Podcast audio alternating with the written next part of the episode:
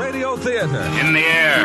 Dedicated to man's imagination, the theater of the mind. You know what our call letters WGN stand for, don't you? Welcome to WGN Radio Theater. Special three hour presentation. And your hosts, Carl Amari and Lisa Wolf. All right, about nine minutes after 10 p.m. here on the WGN Radio Theater program 460 in the series. It is March 14th, Lisa, and we have five hours worth of radio programming all the way to um, three three o'clock in the three morning. O'clock in the wow, morning. I love it. I love it. I know. Well, we had five hours before, but I, I love that we have five hours all in one night. We can really delve deep into classic radio. I'm saving gas too. I'm not having to drive uh, That's true. down here uh, twice true. a week. I love having the five full hours and being able to present these shows along with uh, just the facts. And uh, we actually have six classic radio shows because in our last hour, Lisa, we are going to play a half hour show and then a quarter hour show. Here's the lineup. Our first hour, it's Inner Sanctum Mystery. You don't want to miss that. The creaking door. Scary Radio.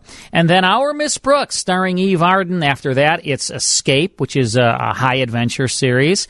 Then Favorite Story, because uh, St. Patty's Day is coming up. Ah, yes. Yeah, always well, after there's me. no parade, but there's still a St. Patrick's Day. always after me, Lucky Charms. That's right. So I thought we'd play a St. Patty's Day program on Favorite Story.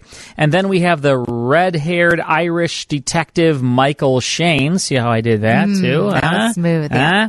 From 1945. And then uh, we'll listen to The Unexpected, a quarter hour show that is exactly what it's uh, meant to be. Unexpected. Unexpected. You will love the lineup. It's all coming your way. But first, these words.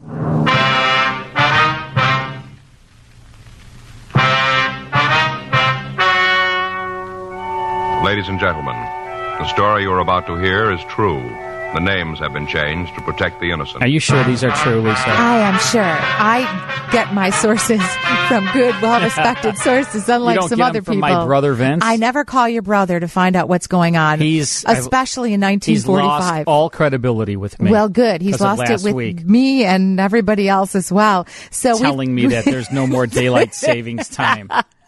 Yeah, No changing the clock. Well, at least you've got me to, you know, keep you on the straight and narrow. I called here. him, you know, the next day, and I was like, you know, you made me sound like a doofus on the radio because I said there's no more changing Well, I sent you the article. It's and he's like, oh, I didn't think you were going to talk about it on the radio. I think he didn't finish reading the entire article. Maybe just the first line. yeah, That's that's how he you was roll. so excited not to have to change the clocks back. Yeah. we should do that though. It's such a pain. You got to change your car clocks. You got to change your clocks at home. I mean, it's a it's a lot of work. It's a lot of it's a pain. Yeah, I agree. It would be easier just, Just to leave it, alone. one way. Leave it one Come way, on no already. change. That's Carl. One way, no If I change. was Carl. running the world, mm-hmm. if I, if if I'm ever you would get rid of daylight saving time, I am ever running the world, right? I'm going to make a lot of changes. right. And you're going to start with this. lot. Let me tell you something.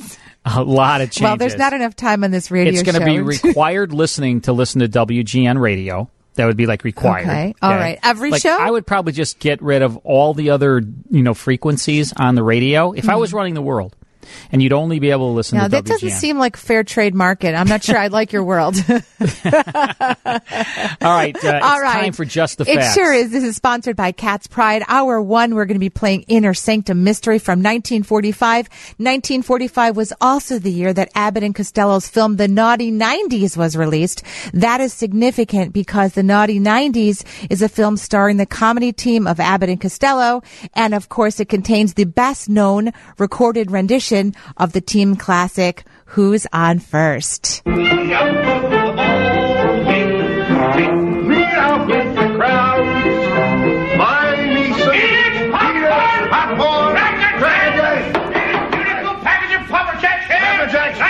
Now, this is a clip from the movie, Yeah. and this is uh, the version of the routine that showed at the National Baseball Hall of Fame uh, Hall of Fame Museum in Cooperstown. Cooperstown, right? Yeah. Now, the camera crew can be heard laughing in the background during the routine, which is so significant. I don't know that I've ever seen this movie. You've never seen it. 1945, the naughty 90s, and the line Who's on First made it at number 91 on American Film Institute's 100 movie quotes. Yeah. Right. So well, that routine was top of the heap. Amazing. Right. You should watch that movie. I should. You would enjoy that. I should. also, 1945, March 15th of 1945, Billboard magazine began listing a top albums chart. So the chart was first published in the magazine March 24th, included 10 positions. And the number one album 1945 was Nat King Cole Trio, which topped the chart for three weeks. I'm just a shy guy. My, my. So this is guitarist Oscar Moore, bassist Wesley Prince, and they were called the King Cole Trio. Yeah. The group gradually built up a following, with Cole emerging as a singer as well as a pianist. Yeah, and then he became you know, a solo artist. That's right. For a long, long time, he had his own uh, you know TV show Yeah, too. all started Nat in 1945. Wow. Right?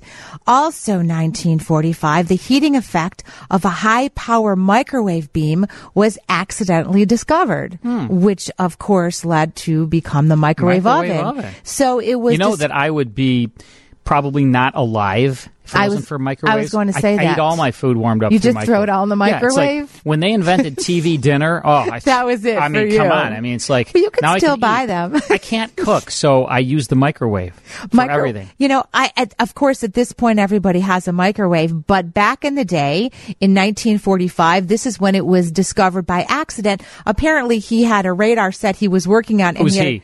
Oh, this guy, his name was Percy Spencer. Okay. He was an American engineer. He was from Maine and it was an accident. He had a chocolate bar in his pocket. it started to melt. Uh, ultimately in 1947, the first food deliberately cooked with a microwave was popcorn and it was called a Radarange. Yeah, And it was the first range. commercial available microwave. It was almost five feet, 11 inches tall. so way taller than you, Taller than me obviously. even, yeah. 750 pounds, so about the same weight as you. And it cost about $5,000. That's a lot of money from 1945. It's a lot of money or 47 today. or whatever. So by the 2000s, it was named the microwave was named as the number one technology that made their lives, people's lives easier. Yeah. Like you. I don't and know what I would do without a microwave. Percent of households have one. Yeah. Have a microwave. Yeah. So even you, Carl. I have one. I can know use it too. I know how to. And you can hit start. the buttons and everything.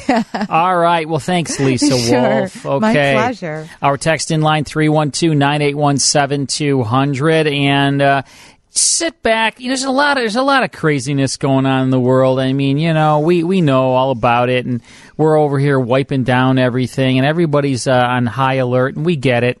So just relax, enjoy some classic radio shows and uh, we'll hopefully entertain you for the next uh, four and a half, five hours here with these great classics from. What's uh, with the four and a half? well, we're here till three o'clock. That's five hours. Yeah, but I'm going to give you five hours. Well- Well, we were already entertaining them for the Four hours and forty-five minutes. Oh, How's we- that? it's, it's a whole five-hour entertainment show. Yep.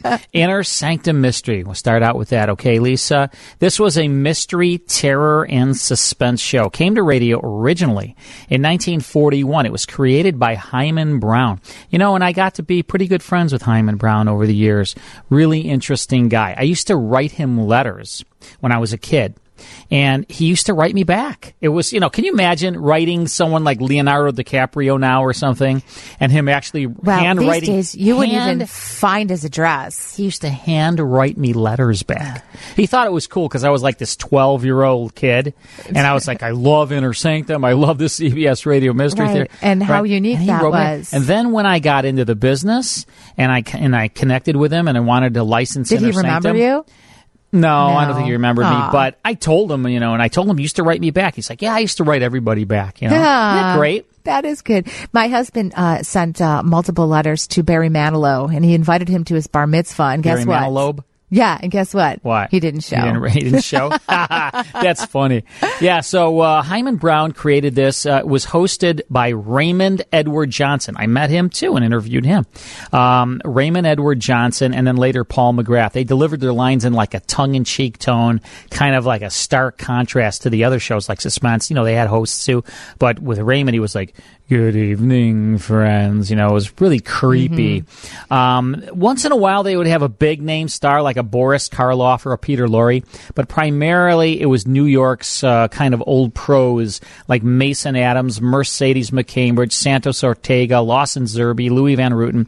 These were the actors each week on Inner Sanctum. And then for a while, It was sponsored by Lipton Tea, and Lipton had a female spokesperson named Mary Bennett. And I think she's on this show. You get to hear her, and it was kind of funny because it was like this woman. She was like all cheery, you know, talking about Right. Lipton Tea, and, And then, there was Raymond, you know, Your host. scaring you. Um, really terrific series. We have a broadcast from September 25th, 1945. This is called The Lonely Sleep. It stars Carl. Carl with a K. Another, yeah, but he's still That's a Carl. close. Karl Swenson. Here, uninterrupted now, is Inner Sanctum Mystery.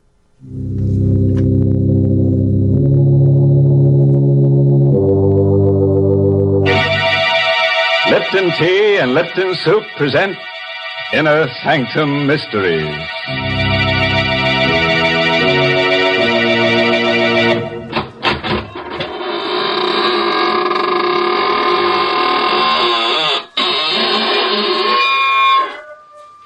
Good evening, friends of the Inner Sanctum. This is your host at the squeaking door again. Just um, slither in and let me dispel your weariness with a bit of eeriness, hmm? oh, no, no, no, no. No, please. Don't sit in that chair. I'm uh, saving it for rigor mortis to set in. Oh, dear. I see this is going to be one of those nights when my favorite character gets killed. Yes, Mary, but don't scream blue murder because this is a corpse of a different color. Well, if it's going to be that kind of a story, I'd better tell folks about something cheerful first. Yes, I mean Lipton tea. Lipton's is such a friendly, welcome drink. And that's because of its brisk flavor. Now, that word brisk is important. It means that Lipton tea always tastes fresh and, and full-bodied, tangy and vigorous. It's never flat or wishy-washy. That's the reason why Lipton seems to make good food taste better, and why Lipton tea is the perfect beverage to serve when you're entertaining friends. So even if you're not a regular tea drinker, you should try Lipton's. That brisk flavor makes all the difference in the world. And now let's leave the world, uh, temporarily, of course.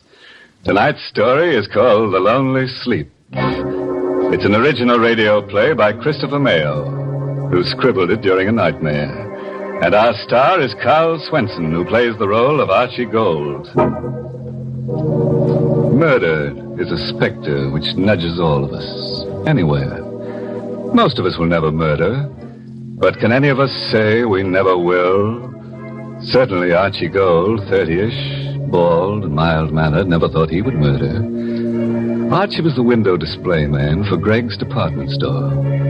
At night, the store is a fantastic nightmare of eerie shadows, covered showcases, cavernous depths, and dank, stale odors, with only his own hollow footsteps for sound. Because windows are dressed at night. It's night now. And Archie's busy in his storeroom crating his favorite mannequin for shipment to the mannequin factory. Being a lonely man, he talks to the mannequin. And being in love with Esther Newman of the store's accounting office, he naturally calls his favorite mannequin Esther. You've been very mean to me, Esther. The last time I asked you to go out with me, you snickered at me. That's not nice. That's why I had to do this to you. Archie tucked Esther's smooth pink torso into a crate. There. Perfect fit, darling. Perfect. Then Archie wrapped Esther's slim legs and arms in excelsior, tucked them into another crate. So, you wouldn't put your arms around me, darling. Well, you won't get another chance. Then Archie picked up Esther's pretty head and placed it on his workbench. Oh, Esther. I'm so lonely. Why don't people talk to me? Why can't I be popular? But what's wrong with me? Why don't you go out with me? What Archie never dreamed was that the real Esther Newman was at that moment slamming the last of her monthly report books closed, flicking off the light, and starting out of the finance office toward the rear door of the store. Esther, I want tell you. She stopped by Archie's half-open door when she hears his But, voice. uh, no, listen to me, Esther, darling. I am making enough money here to buy us a little place over in Jersey. See, all my life I wanted to love someone like you. You're so beautiful. You will marry me, won't you, darling? Why, Archie, Yeah. go. Sitting there proposing to a dummy. And the dummy's name is Esther.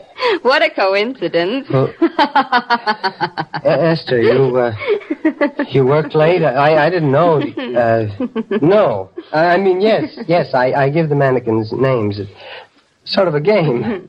Yeah, game. That that's it. well, they don't talk back anyhow. No, they don't talk back. But they're sort of kind. They smile at me. And, see, I'm I'm lonely. I work all night. Esther, will, will you go out with me Sunday night? Hmm? Please, just just dinner and, and the movies. Are could- you kidding? Why don't you ask your dummy friend? Hey, say what a swell idea. She won't eat much. You can maybe get her into the movies for half price and when you kiss her goodnight, Archie, she won't slap your face. Why are you looking at me that way? You shouldn't laugh. You're, you're crazy. You're trying to scare me. yes, that, that's it. No, you're not. You are crazy. Don't come near her. Archie! You shouldn't laugh. Archie! Don't! You shouldn't laugh. My turn to laugh. See? My.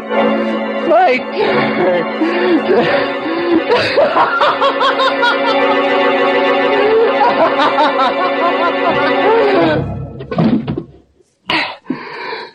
you shouldn't laugh. People shouldn't laugh when you're lonely. You see, the specter of murder had nudged Archie, and he's obeyed. This was no mannequin at his feet. This was a woman, warm, beautiful, and dead. Then, being scared and lonelier than ever, Archie talked to his mannequins again. This time to Frank, painted and rouged and handsome in Greg's bargain 2950 tweed suit. You heard her laughing at me, Frank. I, I, I just couldn't stand her laughing at me again. You look at her, Frank. You'd think she was asleep. Her neck's broken. See, what am I going to do with her? Yeah, I gotta think. Gotta hide her. Gotta dress the front window, too. The window. Sale of cozy kitten mattresses starts tomorrow. It's a big sale. Sleep on a cozy kitten. I've it, Frank. The window! I've put her in the window on a cozy kitten mattress. and Nobody will know. And then tomorrow night. So Archie used some pancake makeup, bringing life to Esther's sallowing cheeks and purple lips. He placed her dead weight on a hard truck. He rolled her to the lighted window. An hour later, Esther's corpse, covered with gleaming white sheets and sleazy satin quilts, smiled in peaceful bliss at the empty street. Archie found his work well done. Nothing more to do now. Just wait. I'll go home. And wait. That's a good window. You look very pretty in bed, Esther. I've been watching you, young fella. Saw you do the whole thing. I. What's the matter? I scare you? No, no, officer. I, I mean, I, I, I didn't know. Yeah, I've been in the doorway across the street watching you. A lot of work to making up one of them windows, ain't there? Yeah. You saw me do the whole window, you mean? Uh-huh. Yeah. Oh. So I put the mattresses in, make the bed, put the signs in, then fix the lights. Then you put the girl in the bed and fix her face up. Hey, it's a nice job. Yeah. Say, you look bad, son. Yeah. Anything wrong? You sick? Huh? No, no, no, no, no. I'm, I'm just tired. All through for the night? Yeah, I'm all through. Uh, good night, officer. Good night, young fella, and don't worry about your girlfriend. I'll keep an eye on her every night.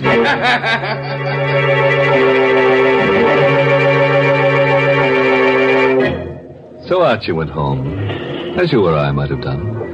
And because he'd been too busy setting his little post-mortem stage, the impact of his crime began to seep through only as he neared his rooming house.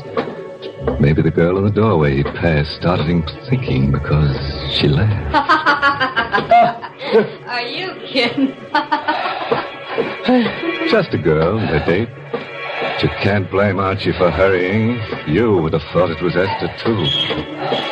Archie hurried. He hurried to the rooming house. He raced up the steps. He had to get to his room, get in and close the door of the world. Close the door. That's it. They can't laugh at me here. They won't find me here. This is my room. I. Ah, nerves. Stupid running like that. I've got to act normal. Sure, just, just like nothing happened. I, I couldn't help it. She made me do it. No, forget about it. Why, Archie Gold. No. No. No. You, you can't laugh now. You're, you're. I'm dead, Archie. Yes, in a way. I'm in Greg's department store. With I don't believe in ghosts. It's, it's just my mind, my, my imagination. That's right, Archie. You're too clever to believe in ghosts. I'm not a ghost, Archie. I'm in your mind. I'm part of you now. Part of you. Get out! Get out! I'll drive you out. Oh, no, Archie. You can't. Unless, Unless, unless, Archie, unless you replace me with someone else. yes. Yes. That might do it. Someone else. Another girl. See? That's how a murderer thinks. Oh, yes, yes, you do the same thing. Archie never thought he would murder.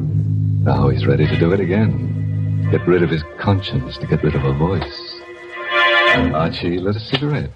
He poured himself some milk, ignoring the laughter in his brain until it pushed through again. Look at your hands, Archie. Look at them. All oh, crooked and hard and clutching. Well, Like they were on my throat. Ah, shut up!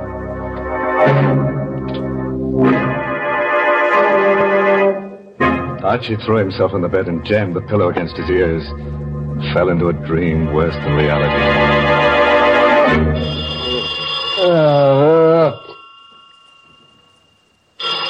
uh, I, uh, uh, hello? Huh? Archie Gold? Huh? Uh, yeah, yeah, this is Archie Gold. Uh, this is Mr. Gregg, Archie. I know this is your time to sleep, but it's important that you get down here right away. Uh, is anything wrong, Mr. Gregg? I can't tell you over the phone. Come down here. Goodbye. All right, Mr. Gregg. After he'd shaved and dressed, Archie felt a little better. After all, if they'd discovered anything, Mr. Gregg wouldn't have called. He'd have sent the police. Feeling of confidence stayed with him until he stood across the street from Gregg's. He lost it then. It dropped with a sickening pain about his heart and a dry pinching about his lips. People were standing three deep in front of his window display, and he caught sight of a policeman's cap following Mr. Gregg's bald head into the store.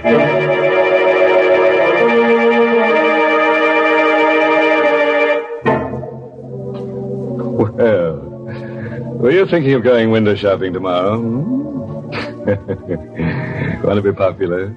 Have lots of people crowding about you on the uh, sidewalk side of a plate glass window.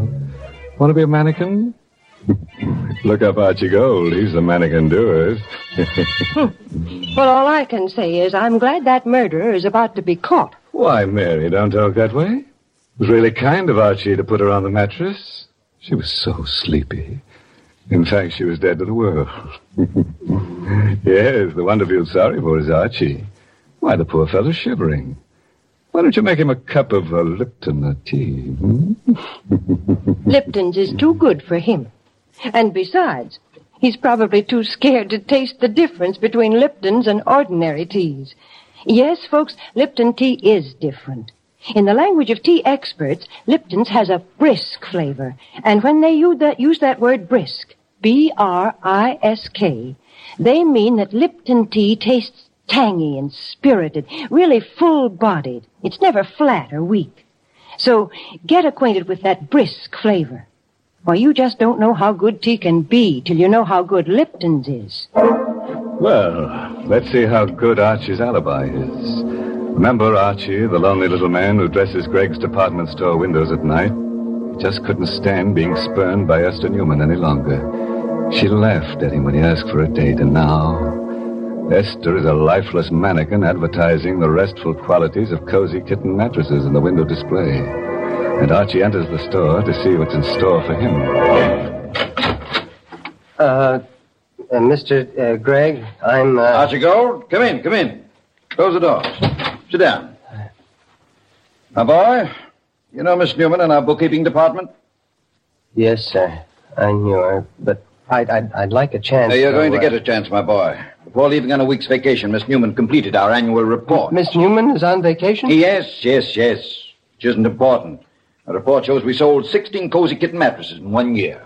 Well, that's not many, is it, sir? It's terrible. We were stuck with 1,500 of them. Just a minute now. Jenkins. Jenkins. Yes, Mr. Gregg? How many mattresses have you sold now? 802, sir. You hear that, Gold? Yes, sir. 802 mattresses in a couple of hours. And your window display did that. My boy, you're a genius. Uh, Mr. Gregg, I... I've no, no, no, no, no, no, no. I know just what you're going to say. Any man who has the imagination to put a woman dummy asleep in a window, and such a dummy, so, so peaceful. How much are we paying you, Archie? Thirty-six forty-seven a week, sir. Starting today, it's seventy-two ninety-four, and a private office, and you're the head window display manager of my three stores. Ha! Stunned you, huh? Everything I've always wanted. What's more, I've had pictures taken of that window with the crowds, and the paper promised to run it in tonight's edition. With your name. Good? Yes, sir. I, I want you to know, sir, I, I appreciate it. All. Oh, nonsense. Greg knows a bargain. Now go home to bed again, or take tonight off. Oh, no, no. I, uh, I, I have work to do. Ah, get more good ideas? Good, good. Uh, M- Mr. Gregg. Yes, my boy. If, uh, if the mattresses are selling so well, we won't need the display. I, I can take it out to... Oh, nonsense. Don't touch it. We'll run this sale for two weeks. I just ordered 1,500 more mattresses. Success and popularity was sweet to Archie's taste. But Archie knew a corpse, no matter how beautiful, cannot survive the sun beating through glass for long. And Archie knew that. It was a wretched rainy night. Greg's department store had long since closed its doors. The night belonged again to Archie. Now he had a nasty job to do. He drew the curtains across the big window. In case the officer was watching again. Esther was just a mannequin now, a mannequin of flesh and bones, but a mannequin. And Archie spoke to his mannequins. You've had a hard day, Esther, darling, haven't you? Well, it's all over now. You never did anything for me alive. Dead, you brought me success. Now I've got to send you away. You're stiff and cold, Esther. And you can't laugh now, can you? Esther couldn't laugh. And Archie opened the crates which contained the mannequin he had originally planned to ship. With a few simple tools and lots of work, he made Esther, the real Esther, conform to his original shipment. A torso, a pair of hands.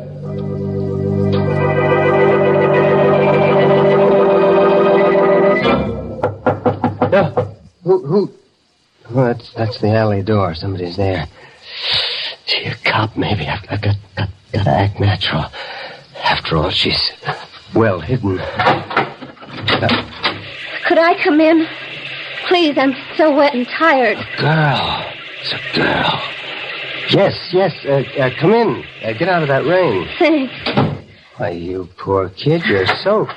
Come into the workshop. I've got a heater in there. Gosh, thanks. She was sent to me. Someone to take Esther's place.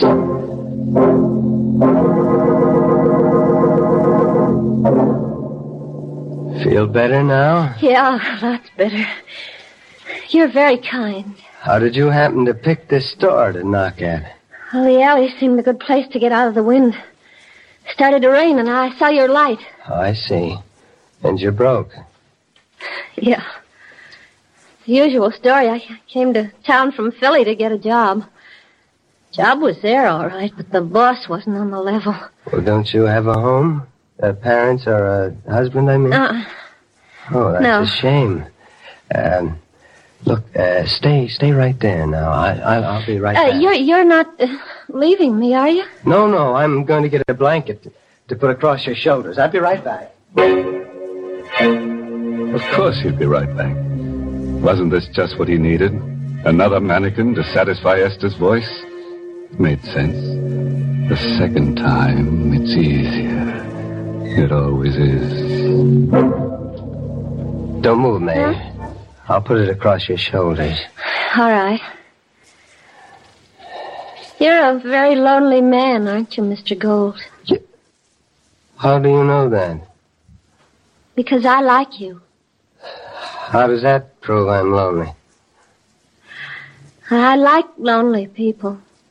Why? Because I'm terribly lonely myself. I I got some coffee in the thermos here. I'll I'll get you some. I like it here. I like to look at the mannequins, especially that handsome one there. What do you call him? What do you mean, call him? Well, you must talk to him. I would. You're wonderful. You understand. Yeah, I, I do. I do talk to him. His name's Frank. Uh, Frank, meet May. May, this is Frank. hello, Frank. I'm sleepy, Frank. Oh, May. Why did you come tonight? Why couldn't you have come two nights ago? Uh, you, you're sleepy? hmm I'm warm and sleepy. Uh, look, I have three hours before my window has to be finished, and I have an errand that'll take me about an hour. You you climb into the bed in the window, and, and People will see me in the window. no, no, the the curtains are drawn. I'll I'll wake you when I get back. All right. Looks like the kind of bed I could sleep on forever. Ever. Doesn't always work out the way you plan it, see? Archie didn't want to murder Esther, but he did.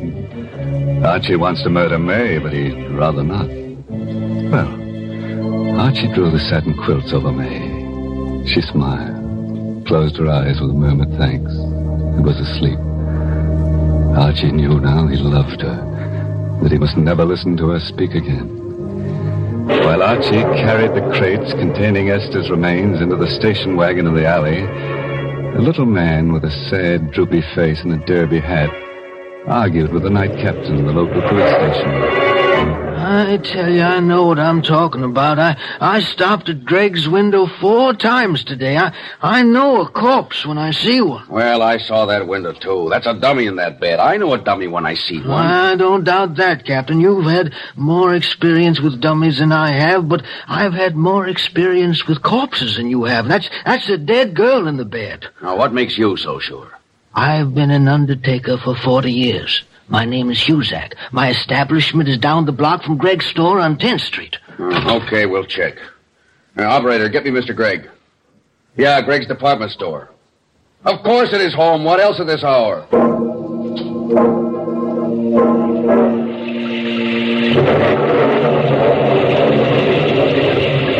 Archie had a plan. Excitement gripped him. But that habit of years was strong, and he talked to Esther as he piled her three coffins into the station wagon in the alley. Don't you worry, Esther. In a half hour, you'll be at the bottom of the river. You shouldn't have laughed, Esther. And then I'll come back to May. Sure, Archie had a plan, all right. But it didn't include the little old undertaker who knew a corpse when he saw one, or an angry, sleepy Mr. Gregg, or a confused police captain, who were right then coming to a stop in front of the store. This is an outrage, a preposterous, fantastic farce. Getting me down here in the middle of the night. prove I have a corpse in my window. I know, Mr. Gregg. I feel silly about it myself, but Mr. Husak here seems so sure. The curtains are drawn in front of the window. We'll have to go inside. Oh, in a minute, you're all going to look very silly. There. Does that look like a corpse? No. You're right. It's not a corpse. It isn't a dummy either. She's alive. Breathing. Something queer here. I'm going to look around outside. Archie! Archie, go! Archie! Archie didn't hear himself being paged. But at the entrance of the alley, he saw the police car in front, and he heard the police captain shouting from the sidewalk. That was when Archie decided it was better to be lonely. The lonelier, the better. They found out. That's the police. They still found out. Hey, hey, you! Right ah! now. Got to. They won't catch me. They won't. Got the lights red. I gotta go through. Faster. Faster. Why can't it go faster? The, the truck. Turn right. Turn!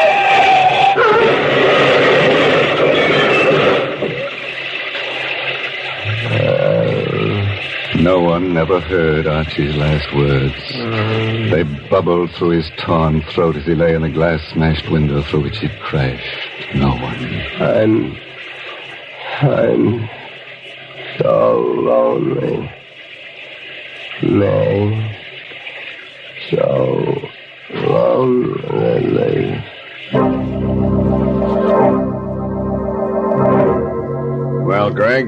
here's your Archie Gold.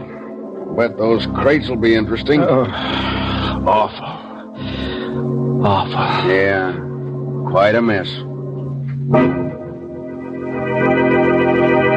No one was cruel enough to point out a gruesome bit of grisly humor. The lonely little man who'd spent so much time in display windows had created his final masterpiece. Archie had decorated his last window in Husak's funeral parlor.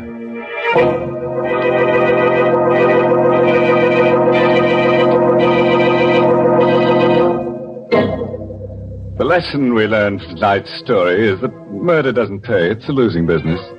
Murderers are always in the uh, red. and it's strenuous work, too. You, you're bound to find yourself a little stiff. Mr. Host, I did not like that story. Well, neither did I, Mary. Imagine the cozy kitten mattress company pulling a smart advertising stunt like that on Lipton's time and for free. Now, that's not what I mean at all. And if you're worried about Lipton's, let me assure you that Lipton's is the largest selling brand of tea in the whole world. That's the kind of popularity that really counts. And folks, if you'll just once try Lipton tea, I think you'll be convinced too.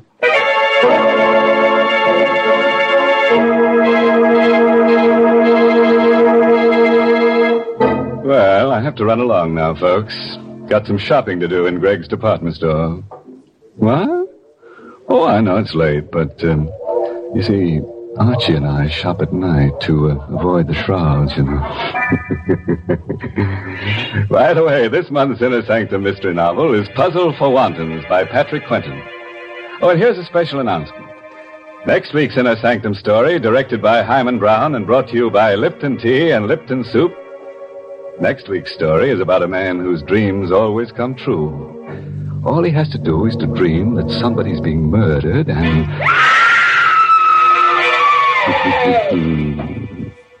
Enough to keep you awake, isn't it? oh, until we meet again next Tuesday, you uh, you dream of me and I'll dream of you. now it's time to close the squeaking door, so good night. Pleasant dreams.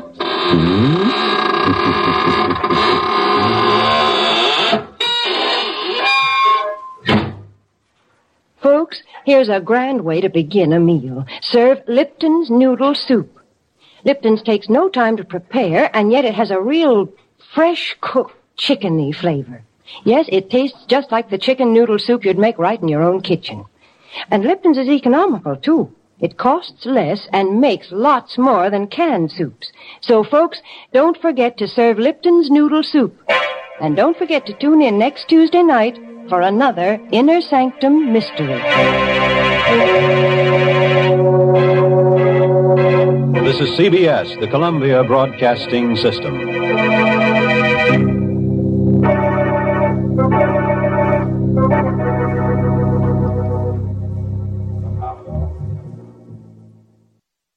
At the very end there, you can hear them talking in the Mhm, background. You could I hear did. Raymond Edward Johnson and Mary Bennett talking in the background. And what a great commercial that was for Lipton I know. soup. It's like you can make your own chicken noodle soup, right? it's your- real chickeny, It's too. it's very chickeny.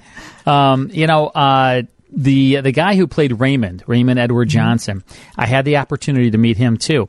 He unfortunately um, came down with muscular sclerosis or muscular dystrophy. I can't remember which one it was. I think it was muscular sclerosis.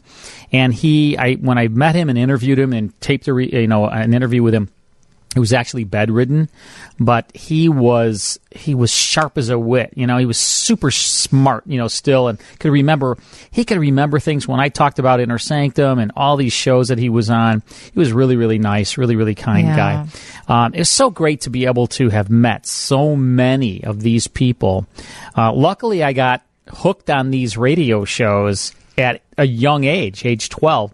And I went to all of these conventions and I had my trusty tape recorder with right, me your Radio Shack. and interviewed, uh, yeah, I got to interview Raymond Edward Johnson. Hope you enjoyed The Lonely Sleep, September 25th, 1945. Let's take a quick break. Then it's more here on the WGN Radio Theater.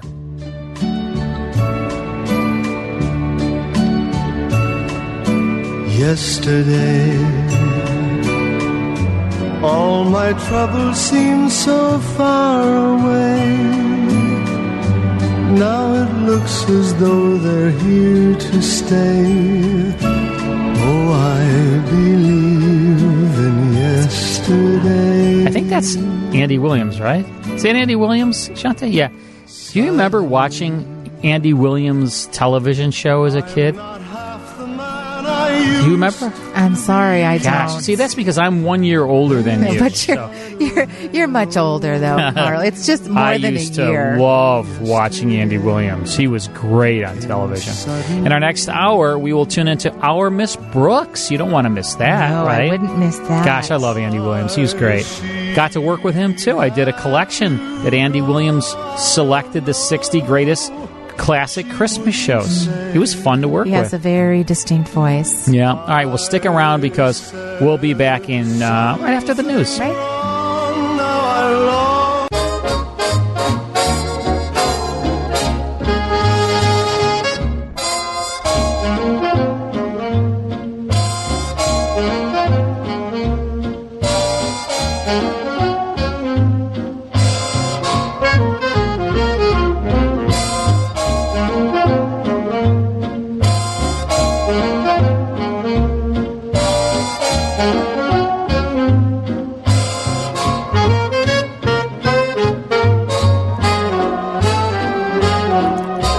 Two of the WGN Radio Theater. We're here every Saturday night from 10 p.m. till 3 o'clock in the morning.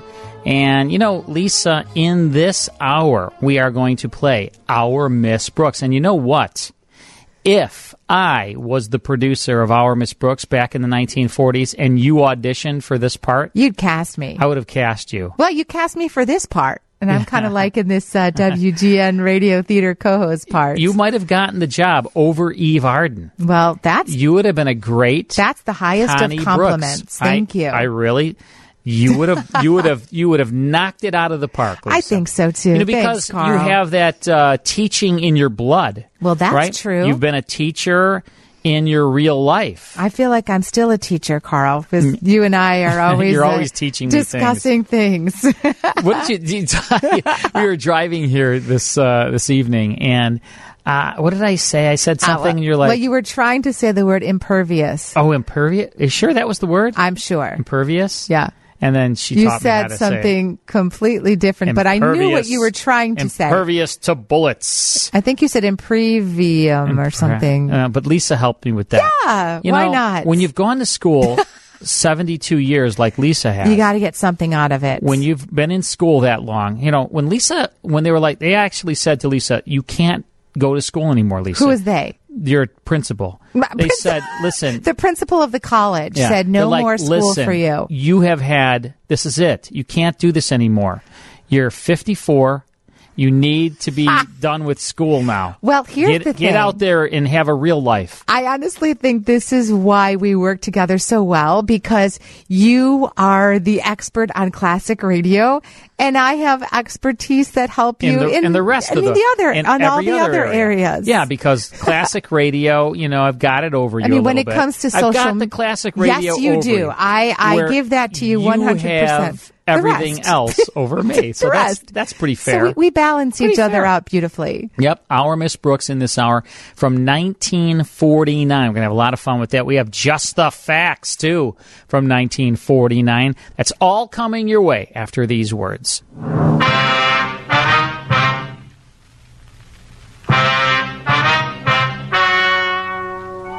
Ladies and gentlemen, the story you're about to hear is true. The names have been changed to protect the Ladies and germs. This is our Just the Facts segment for our Ladies and Germs 1949, the year of our Miss Brooks that we are about to play. Mm-hmm. So, Carl, last week when we were talking about games, this is a game that you said that you actually do have in your house because I asked you if you had Monopoly and you said you did not, but you have any other games? In my house, I have games. Yeah, I have. you um, mentioned I Clue. That's the one. Yeah. So Clue, of course, the murder mystery game was released to the United States in 1949 Wow. by Parker Brothers. Mhm. Of course, the object object of the game discover what, who done it, Mhm. where, and how the murder was committed. Right. It's a lot of fun. So Yeah, Clue it is fun. yeah, it was devised by a man. His name is Anthony Pratt. He's from England. Of course, since then. That's the game is called Clue. Clue. It's been Ugh. relaunched, updated several times. It's currently owned by Hasbro. Mm. In now, this is great. Now, in 2008, Hasbro redesigned and updated the board, the Yeah. characters, the weapons, the rooms. Right. So. The revolver is now a pistol. Now, I don't know how that helps things any. It's the same thing. That's what I think. Uh, the lead pipe and the wrench, they're gone. They're gone. Well, They're that I understand. And um, and a baseball bat, an axe, a dumbbell, a trophy, and poison have all Don't been call me a added. dumbbell on the air like that. Well, on, Lisa. I'll try to You call just me only do that off the air. Yeah. so you know they take out a revolver and add an axe and a pistol. I don't know if it Mhm. means anything. I mean, a pistol and a revolver, kind of the same thing. Right, so what's the point? I don't know. But 1949 was the year of Clue. Yeah. Oh, so there you go. Okay, good. Okay. Oh, and you know what? We have a commercial for it. A detective has to be observant, cautious, and cool. When you play Clue, you have to figure out who did it. There are suspects, weapons, and scenes for a crime. Mm, there it was. Clue. It's a good early, game. it's an early TV commercial Yeah. for Clue. Also in 1949, the film Hamlet. Um, what to be or not to be? Um, Hamlet That was is the question. was the best film Oscar winner. To be or not to be? Took too long of a pause in between there. I think. Too long. You should be That directing. Too dramatic. Question. All right, you were Ah, Olivier should Man, be you know, I would have said, "Listen, Laurence, baby, come here. Come here, let's talk. Let me let me teach you a little something about acting." Okay. well, of course, this was adapted and directed by and starring Sir Laurence Olivier. Mhm. And Hamlet was his second film as director. Hamlet was the first British film to win the Academy Award for Best Picture. Mm. And, um, it actually proved controversial when it came out. Do you know why? Mm, no. Okay, so there were all these Shakespeare purists who felt that Olivier made too many alterations to the four hour play because he condensed it to a two hour play, which Oh. is, you know, two hour Yeah. film out of four hour play. Right. Also, the top song sung uh, by songwriter Johnny Marks based on the 1939 story Rudolph the Red-Nosed Reindeer Yeah. was this song. 1949. Number one on the U.S. charts, week of Christmas, 1949. This song goes back to 1949. It sure did. Really? Yeah. And this song was published by the Montgomery Ward Company. This, uh, the 1939 Rudolph the Red-Nosed Reindeer. They made like 39? a, or well, 49? it was based on a 39, 1939 story. The Hmm. the song came out in 1949, and uh, Gene Autry's hit was number Yeah. one in the charts in 1949. Yeah, that was Gene Autry there, huh? Yep, sure Wow. was. Okay, thanks, Lisa. Yes. Thanks for just the facts, ma'am. Always. Okay, we are here every Saturday night from 10 p.m. until 3 o'clock in the morning, playing all your favorite classic radio shows. And we have a text in line, 312-981-7200. We love getting your texts. But now it's time for our Miss Brooks. Oh, I love this series. This was on a long time. Came to radio in 1948, lasted all the way into like the mid 50s, and made a very successful transition to television. It originally starred, you ready for this? Shirley Booth. They cast Shirley Booth. She later played Hazel, Sure, remember? of course. On, uh, you know, on TV. Well, it didn't work with her. They, re- they did an audition record and they tried to sell it and people were like. Mason Adam, uh, Mason Adams played Mr. Boynton, the uh, school's biology teacher on that audition record with Shirley Booth. And, um, there were artistic differences over the writing and Shirley Booth left the project. They might have kept her for a while, but actually, I don't think it were, would have worked out with her. She, I don't think she had the right kind of tonality. She had a different voice. kind of a voice, certainly. kind of a high pitched Kind of more voice. nasal. Then they were uh, wanting Lucille Ball, but she was already committed to my favorite husband. Then they were thinking about Joan Blondell. But ultimately, you know who made the uh, decision? The president of CBS, William Paley himself, said, "You know what? Eve Arden is the uh, woman for the role." And he she was right. She got the role. She played ninth grade English teacher Connie Brooks, and it began in 1948. What a great series. And we're going to listen to an episode now from January 23rd, 1949. It's called The Head of the English Department. Here's Eve Arden in Our Miss Brooks. Palmolive Soap, your beauty hope, and Lustre-Creme Shampoo for soft, glamorous, caressable hair bring you Our Miss Brooks, starring Eve Arden.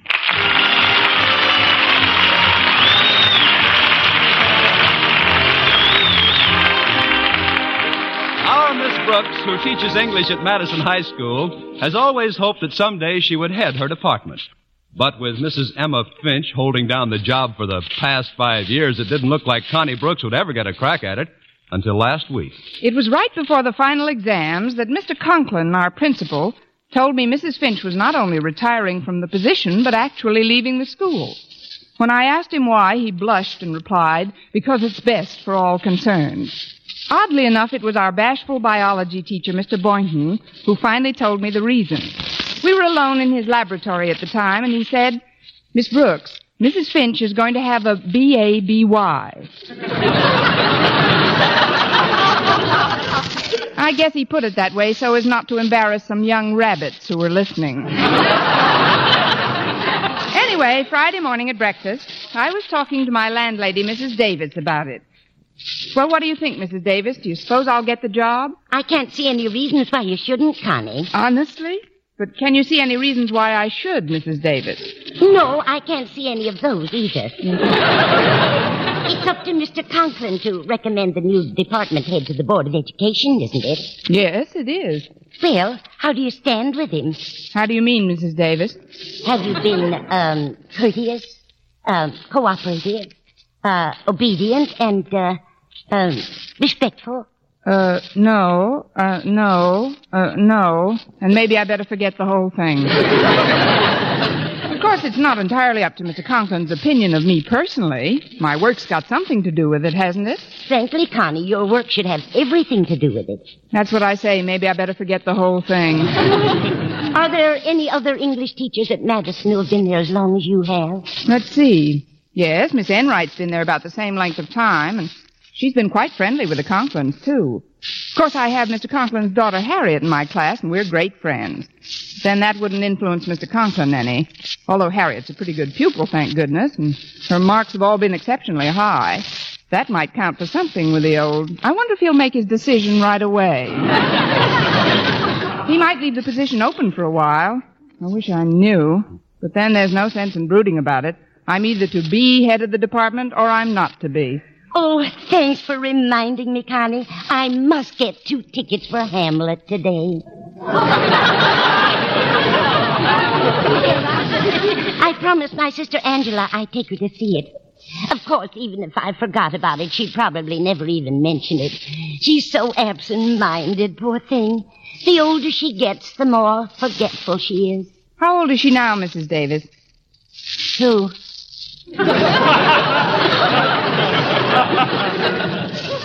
Your sister.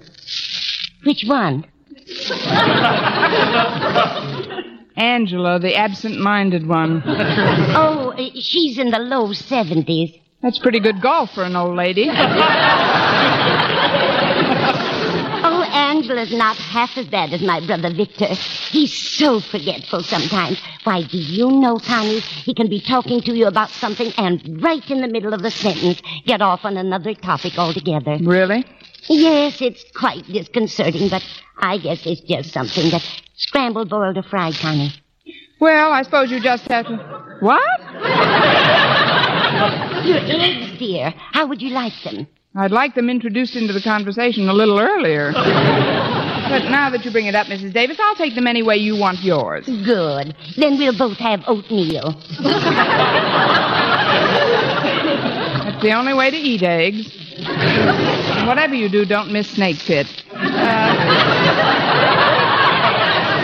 where's the coffee, Mrs. Davis? Right here, Connie. I'll pour you some. Thanks. You know, it isn't just the extra salary that makes me so anxious to head the English department. It's the additional income. How much of a raise will you get, Connie? Oh, I'm not certain of the exact amount, Mrs. Davis, but it's well over $9 a month. Just think, I won't have to put newspapers in my shoes when the soles wear out. now I can use magazine paper. You mentioned a Miss Enright before, Connie. Is that the rather snooty teacher you told me about? That's her, Mrs. Davis. And if she gets that job as head of the English department, she'll be impossible. For she walks around the school now as if she's inspecting the stockyards. when she talks to people, why, darling, you look positively chic. I mean, just too, too terribly soigné. it's sickening. Oh, then don't eat any more oatmeal, dear. Just finish your coffee.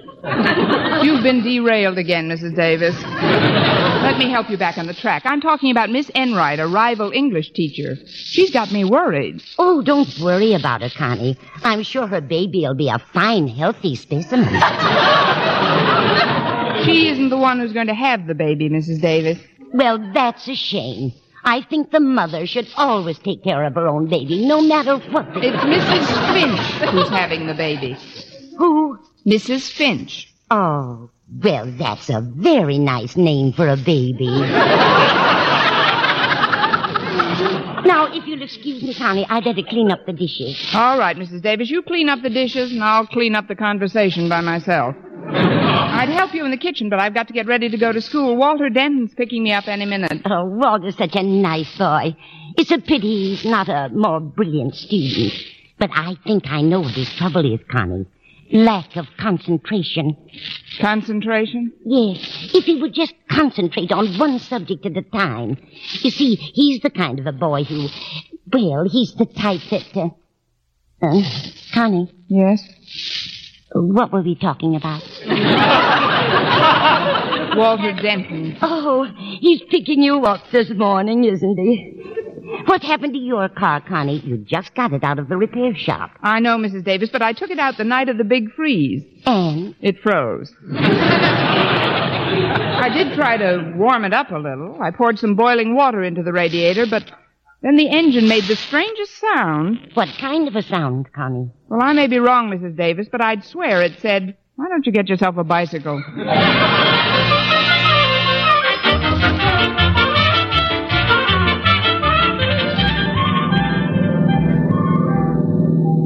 I'm glad you picked me up a little early this morning, Walter. Today may be a very important day in my life. Well, the importance of today or any day in your life, Miss Brooks, is only exceeded by your importance to your adoring pupils, of which, if I may be so bold, I consider myself one of the most worshipful and reverent. Amen. I. Thank you, Walter. Uh, there are things about you, Miss Brooks, character traits, I guess you'd call them, which are not to be found in any other teachers I've ever come into contact with. I just know that you are an eminently fair person. I also know that you're kind, gentle, and considerate of those who may not possess a superior mentality, which is obviously your birthright. What else do you know, Walter? That today you're giving us the final exams in English. Thought you were a little oversmitten with me this morning. Oh, I'm not trying to influence you to give me a better mark. Oh, no, I'd bend over backwards rather than curry favor. But I've actually studied for this test, Miss Brooks.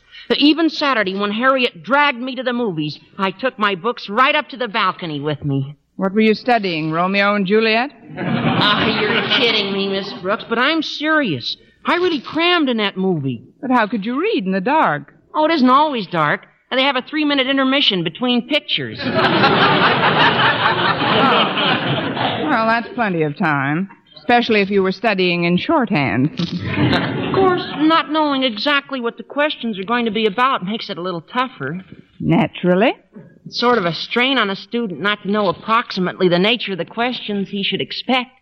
That's true. And just because a student has been fortunate enough to make a personal contact with a teacher whom he not only admires and respects as a person, but whose integrity and honesty as an instructor he holds in such high esteem, is no reason for him to presume that just because he drives her to school faithfully and promptly, she would relinquish just one tiny iota of that integrity and slip him a little advance information about the test. is it? You're so right, Walter. I knew you'd react that way, Miss Brooks, but I, I just wouldn't have felt completely honest with myself if I didn't try to chisel a tip or two. anyway, now that you've dummied up about the tests, maybe we. Excuse me, Walter. Now that I've what? Uh, dummied up. It's a synonym of clammed up. When I don't want anyone to know something about something I know about, I always clam up. And you're the chowderhead who can do it. But, Walter, when I mentioned much earlier in the trip that this was an important day, I wasn't referring to the final exam. You weren't? No, I was thinking of Mrs. Finch. Oh, oh, the head of the English department. The ex-head of the English department, Walter. Mrs. Finch is leaving Madison. Why? Because she's, uh, well, Mrs. Finch is going to become a mother. Of who?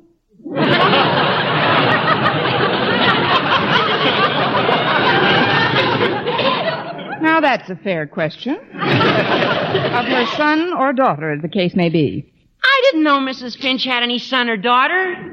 Walter, you're not related to Mrs. Davis, are you?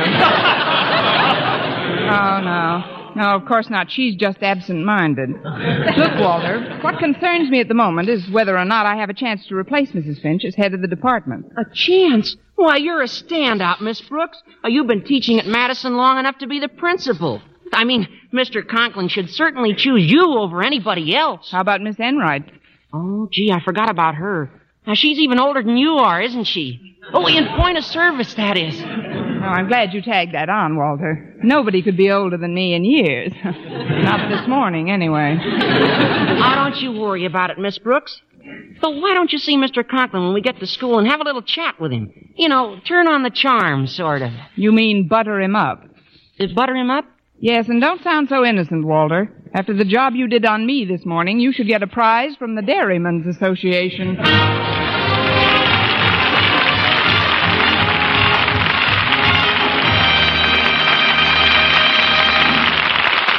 Our Miss Brooks, starring Eve Arden, will continue in just a moment. But first, here is Verne Smith. Regardless of age, skin type, or previous beauty care, doctors prove you too may win a lovelier complexion with Palmolive soap. But to win this lovelier complexion, you must stop improper cleansing. Instead, use Palmolive the way doctors advised. 36 doctors, leading skin specialists, advised using Palmolive soap this way for 1,285 women with all types of skin. Young, old, dry, oily, normal.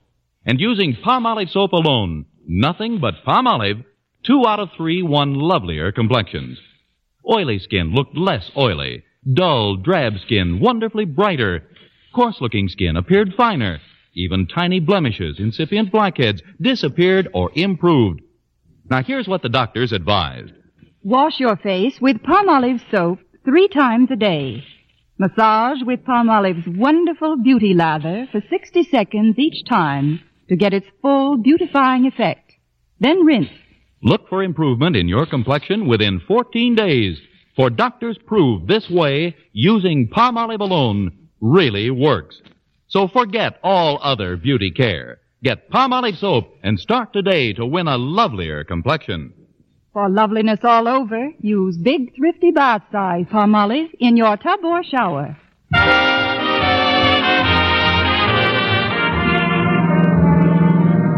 Well, here we are, Miss Brooks. Good old Madison High. You know, every time I look at these hallowed walls, I wish for just one thing. What's that, Walter? I wish I was still home in bed. Especially today with those finals coming up. Gosh, Miss Brooks, isn't there some little suggestions you could make to me so I'd pass the exam, hmm? Certainly there is, Walter. Answer the questions correctly. Yeah. Well, you better get off here, Miss Brooks, and I'll go park the car. All right, Walter. Thanks for the lift. And good luck today. Oh, thank you, Miss Brooks. And good luck with Mr. Conklin.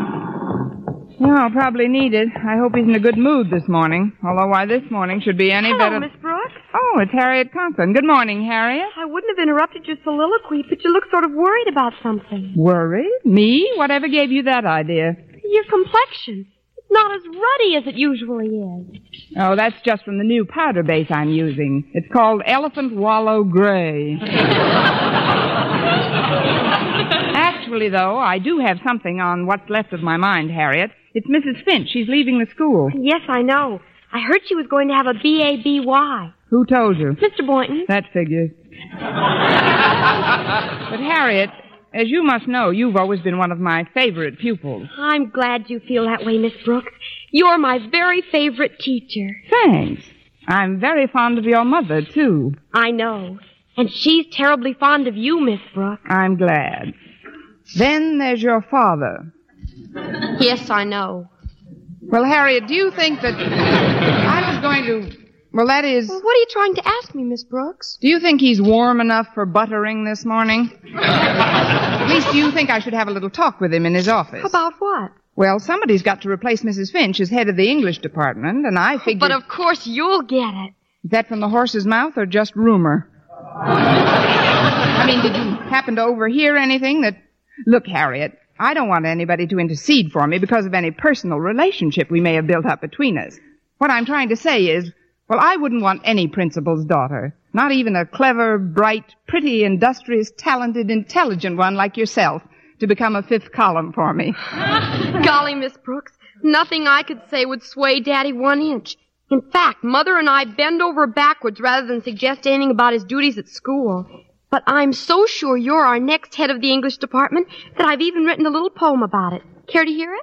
Well, if you don't think it'll put the whammy on me, uh, jinx anything. To the head of the English department about to be, I present this little tribute to you from me. In class, you're good tempered and don't fume or fret. But when it comes to our homework, you sure make us perspire. and in the forthcoming exams, whether I'm first or last, my feelings for you will be the same, especially if I've passed. So, Miss Brooks, all hail to the head of the English department about to be. Well, what do you think of it, Miss Brooks? It won't send Carl Sandburg screaming into the hills, Harriet. But, uh, it's a lovely sentiment. Now, before I go into your father's lair, a den, a office, could you tell me what kind of a mood he's in? Frankly, Miss Brooks, it isn't too good. When the newsboy that delivers our paper came around for the money this morning, Daddy bit his head off. Fine. Then he should be too full to take a bite out of me.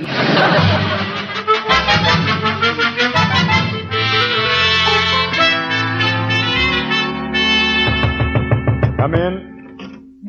Morning, Mr. Conklin. Oh, it's you, Miss Brooks. And how are you this bright, cheery, radiant day? I'm cold, damp, and depressed. now, what can I do for you that won't take longer than a few minutes? Oh, it isn't what you can do for me, Mr. Conklin. It's what can I do for you. Oh, I know. I'll sharpen some pencils for you. Here's one. Uh, Miss Brooks, I don't want you to sharpen oh, any but pen- this one is so blunty. It'll just take a minute. There. Isn't that a lovely point? But I don't... Give me your thumb a minute. I... Ow! See what I mean? Now, I'll just do a few more of them and you'll have enough for the week. Confound it, Miss Brooks. I don't want any more of my pencil sharp. Oh, it's really no trouble at all, Mr. Conklin. This is just one of those days when a person feels privileged to assist his fellow man. A day when a spirit of cooperation seems to beckon like a beacon. Or a day when Mrs. Finch is leaving Madison and her position as head of the English department. Mrs. Finch leaving Madison? Yes. yes, Miss Brooks. I think I told you that several days ago. Oh, yes, of course. I've been so busy preparing my final examination papers, it must have slipped my mind. She's going to have a B-A-B-Y, isn't she? Y-E-S. Uh, yes. she is going to have a baby. Well, I just know they'll be happy together. Now, let's see what else I can do to make this office a home away from home for you. I know. I'll just rinse out this pen wiper for you. Uh, that happens to be a blue pocket handkerchief I got for Christmas. Must have fallen out of my coat. Oh, then I'll tuck it back in for you. May I say you have a lovely eye for color combinations, Mr. Conklin? It goes so well with this pretty purple tie you've got on. But it seems a little loose around your neck. Let me tighten it a bit. There. Miss Brooks. There, that's better. Now you're both the same color. See here, Miss Brooks. I don't know what you expect to get Oh, I must clean off that desk of yours, Mr. Conklin. And why in the world does that big open inkwell have to be perched right in the middle of everything? Because I like it that way. Now listen to me, young woman. I'll have things in shape in no time. First, we'll move these papers next to the inkwell, and then. Oh. Now, where is the inkwell perched, Miss Brooks? Oh, don't worry about that, Mr. Conklin. Ink is good for the rug. or is that ashes? Well, anyway, I'll go get a mop Uh, and. sit down, Miss Brooks. Sit down. Yes, yes. As you know, I spent considerable time in the army as a major. Yes, I know, Mr. Conklin. And it always gave me a great feeling of security to know that somebody like you. Quiet! Yes, sir. Sorry. At ease. now then, Miss Brooks, from my army experience, it's obvious to me that you are bucking for something. Bucking, Mr. Conklin? It's a colloquialism, Miss Brooks. It means that in order to gain some end of your own, you are acting like an eager beaver. Want some pencil sharpened? No! Tell you the truth, Mr. Conklin. I just wanted to butter you up. Now what? Come in. Good morning, Mr. Conklin. Oh, well, well, it's Miss Enright. Oh, and Miss Brooks is here, too. How nice. Darling, you look positively chic. I mean, just too, too terribly soigné. Thanks, loads. But what are you doing in school so early, darling? You're usually tearing into your room like a mad thing minutes after the bell is rung. You must have telescopic vision to see me from the bus you're just catching at that time. But, uh, what can I do for you, Miss Enright? Oh, it isn't what you can do for me, Mr. Conklin. It's, It's what can I do for you? oh, I know. I'll sharpen some pencils for you, Mr. Conklin. Thanks, just the same, Miss Enright. Or maybe I could straighten out your desk. Oh, heavens, what happened to this inkwell? I already straightened out his desk. Well, don't worry about it, Mr. Conklin. I'm sure you can pick up another rug like that for five or six hundred dollars. Oh, before I forget, I'd like you to have these woolen socks. I knitted them myself. Uh, but, Miss Enright, I it don't... was a labor of love, Mr. Conklin. I worked on these socks just every available moment I wasn't faithfully discharging my duties as an English teacher. They're merely a slight expression of my gratitude for having been granted the privilege of working for such a warm, kindly, and considerate boss as yourself. This kid melts it before she spreads it on. uh, thank you for the thought, Miss Enright, but with Mrs. Finch leaving Madison and a number of... Is she really? well, this is a big surprise. It must be. You look even more surprised than you did when we heard about it last Tuesday. That will do, Miss Brooks. Miss Enright, in view of the fact that you are eligible for the position that Mrs. Finch is relinquishing, I feel that I cannot accept this pair of socks. But, Mr. Conklin, whatever shall I do with him? You can give one to Mrs. Finch's baby. It'll make a nice sleeping bag for him. I think you should know, ladies, that my selection will be based largely upon the results your students achieve in their final exams this morning. Therefore, you will not mark your own papers, but bring them into this office immediately after the tests are completed. Are you going to mark them, Mr. Conklin? Certainly not, Miss Brooks. My daughter Harriet is one of the students taking the test. No, no, in order to assure complete impartiality, I've asked someone from another department to correct the papers. Mr. Boynton. Mr. Boynton? Oh, I know that you see each other socially on occasion, but he's the soul of honesty. And I know that he, like myself, would bend over backwards to see that justice is done. Who's teaching everybody to bend over backwards? Arthur Murray? Well, I don't think this arrangement is completely fair, Mr. Conklin. I never see Mr. Boynton. Well, if it'll make you feel any better, Miss Enright, I'm not going to see him again either. Until lunch.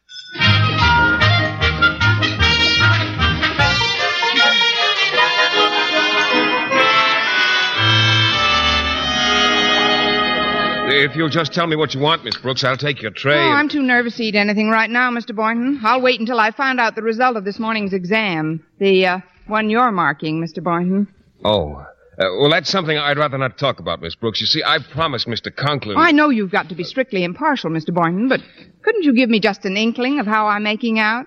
But I, I gave my word, Miss Brooks. Just a teensy suggestion of the merest trace of a breath of a hint. But I gave Mr. Conklin my scout's honor. Oh. well, then you might as well get yourself something to eat. Oh, very well, Miss Brooks. And I hope you swallow a merit badge. There you are, dear Mr. Boynton. Oh, hello, Miss Enright. May I share this table with you? The cafeteria is awfully crowded today. Oh, I, I don't see why not, Miss Enright. I do. Oh, hello, darling. Oh, Mr. Boynton, before I forget, I'd like you to have these woolen socks. I knitted them especially for you. Socks? I don't think I should, Miss Enright. You see, I'm still judging your examination papers, but well, thanks just the same. Now, if you'll tell me what you'd like to eat. Well, uh, let me see.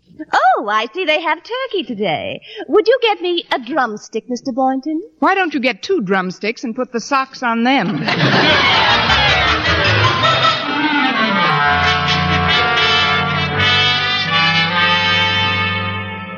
Miss Brooks, Miss Enright, I've summoned you to my office to tell you that Mr. Boynton has finished grading the examination papers and has reported to me that both of your classes have done equally well. Therefore, it will have to be my decision after all. And that decision is, dear Mr. Conklin? I have decided. Yes, dear Mr. Conklin. Uh, I have decided that for the coming fiscal year, I shall save the Board of Education exactly $9.85 per month. There will be no head of the English department in this school. Why, darling, what in the world are you doing? Just breaking some of the pencils I sharpened this morning.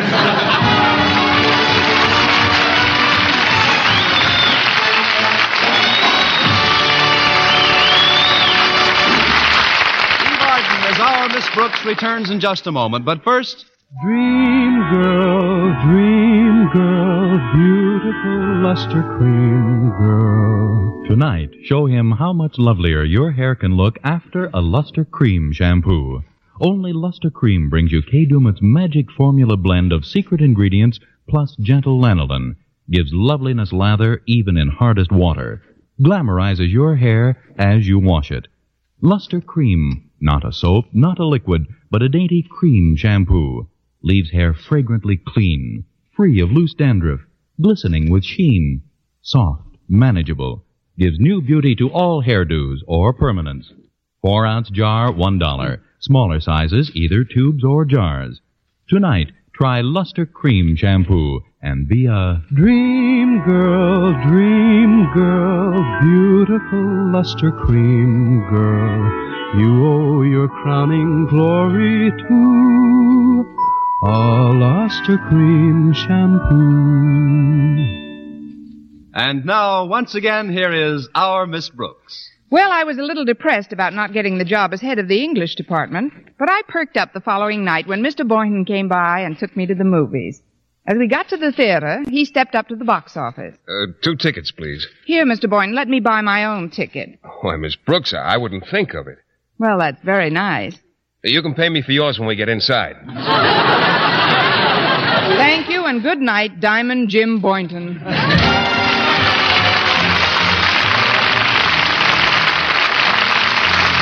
Week, tune into another Our Miss Brooks show brought to you by Palmolive Soap, Your Beauty Hope, and Lustre-Creme Shampoo for soft, glamorous, caressable hair. Our Miss Brooks, starring Eve Arden, is produced by Larry Burns, written and directed by Al Lewis, with music by Wilbur Hatch. Mr. Boynton is played by Jeff Chandler, Mr. Conklin by Gale Gordon. Others in tonight's cast were Jane Morgan, Dick Crenna, Gloria McMillan, and Mary Jane Croft.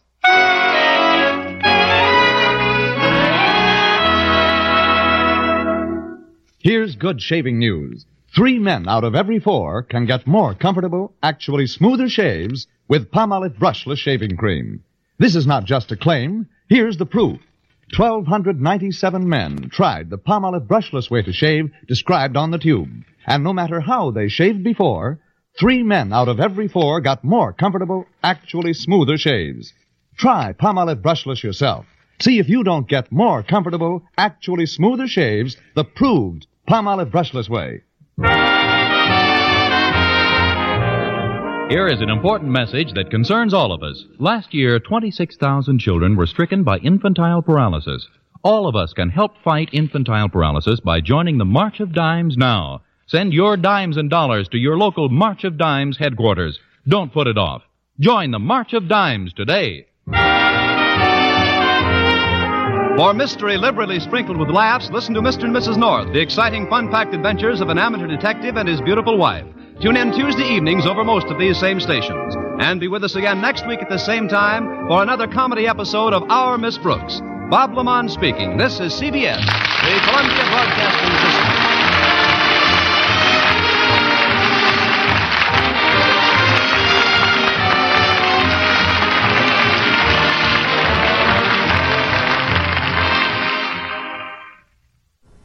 That's our Miss Brooks from January 23rd, 1949, head of the English department, starring Eve Arden as uh, Connie Brooks. A great cast. Richard Crenna, Gloria McMillan, Jane Morgan, Gale Gordon, of course, Lucille Ball's foil for so many years, Mary Jane Croft, Jeff Chandler. What a terrific lineup. Bob LeMond doing the announcing that was sponsored by Palmolive Soap, Your Beauty Hope, and Lustre-Creme Shampoo is heard on CBS.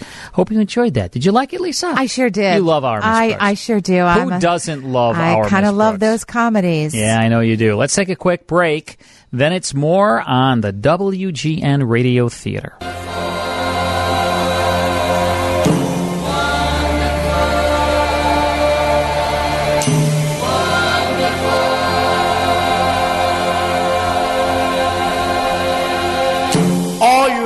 Do is touch my hand to show me you understand.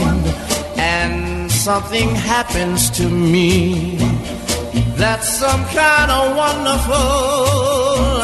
Anytime my little world seems blue, I just have to look at you, and everything seems to be some kind of wonderful.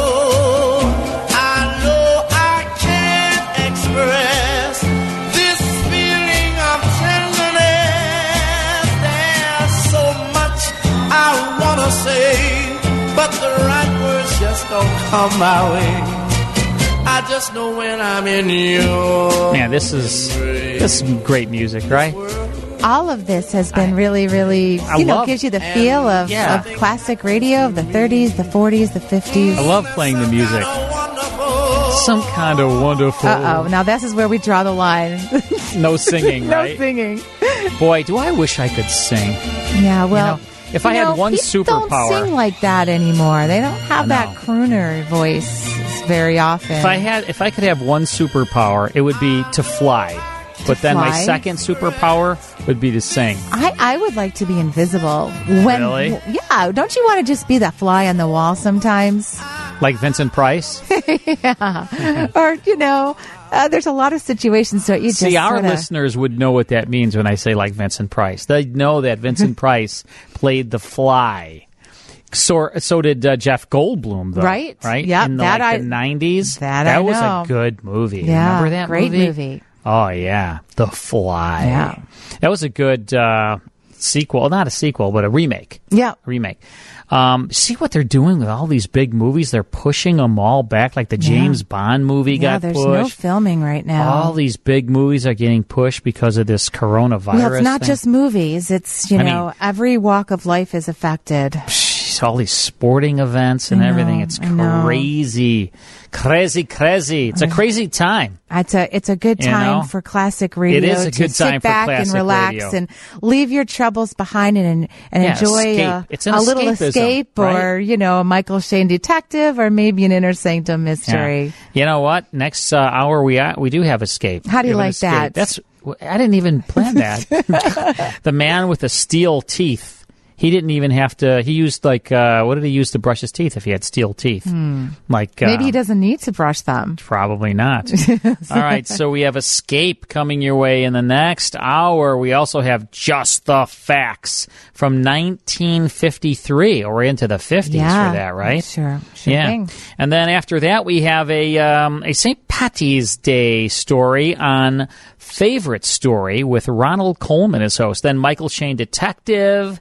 He was an Irish detective. I did two kind of St. Patty's Day uh, tributes there. And then our last program for the evening will be The Unexpected. So stick around. We'll be here till 3 o'clock in the morning on WGN. This is the WGN Radio Theater.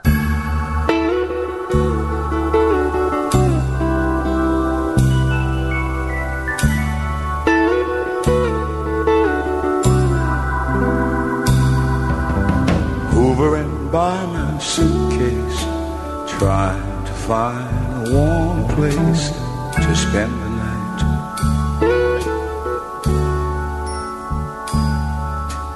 Heavy rain falling, seems I hear your voice calling. It's alright.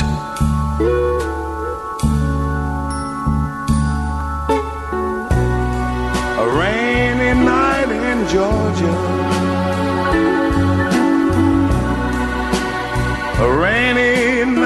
In Georgia.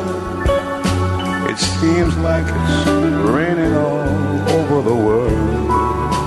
It was snowing this afternoon. It was snowing today. It's raining in Georgia. Yeah, I looked out my window and it was snowing oh well, I was outside playing in the snow. with little Simba. That's right. It's a rainy night in Georgia. Man, why I wish I could sing. Yeah, I You wish know? you could too. I really wish I could sing too. so, so then people wouldn't be turning the dial Turn when, the I, dial when when I start sing. to sing. Yeah.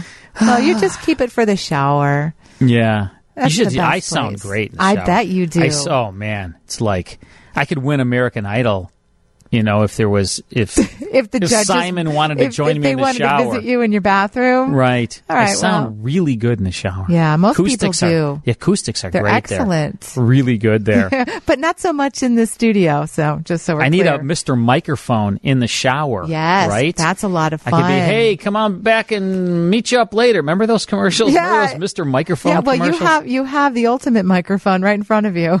well, this one's hooked up to a 50,000 watt blowtorch. That's, that's the ultimate. Heard all across the country with That's this right. microphone here. Yeah.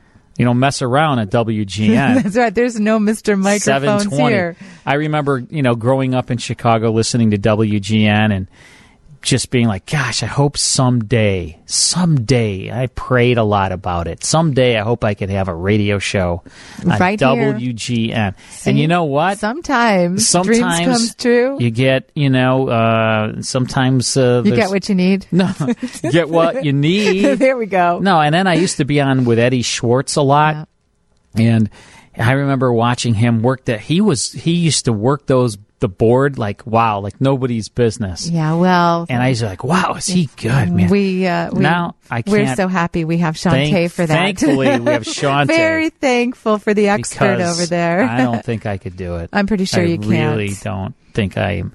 I can't sing and I can't work the board. yeah, we had a little instruction one day here, remember, on how to work the board when they upgraded, and we didn't uh, take to it too quickly. I just not, you know, like I don't have an, I don't know how to work apps or anything like no, that. No, I know, I'm aware of that. Not very, But you have uh, a phone, so you're on your way. Not very good with uh, that kind of stuff.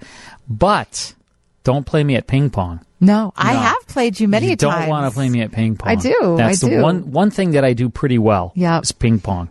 Yes, Played a lot of ping pong in my Good life. Good at that. Um, and I love listening to classic radio shows. Nothing makes me happier than hearing these classic shows. And in this hour, it's Escape. Oh, I love Escape. It's radio's greatest series of high adventure, Lisa. 1953, The Man with the Steel Teeth. I wonder if he had this, you know, get any, did he ever get any, um, cavities? Cavities with steel teeth? I don't think Corrosion, so. maybe. Mm, I don't know. Rust. My- probably impervious to that.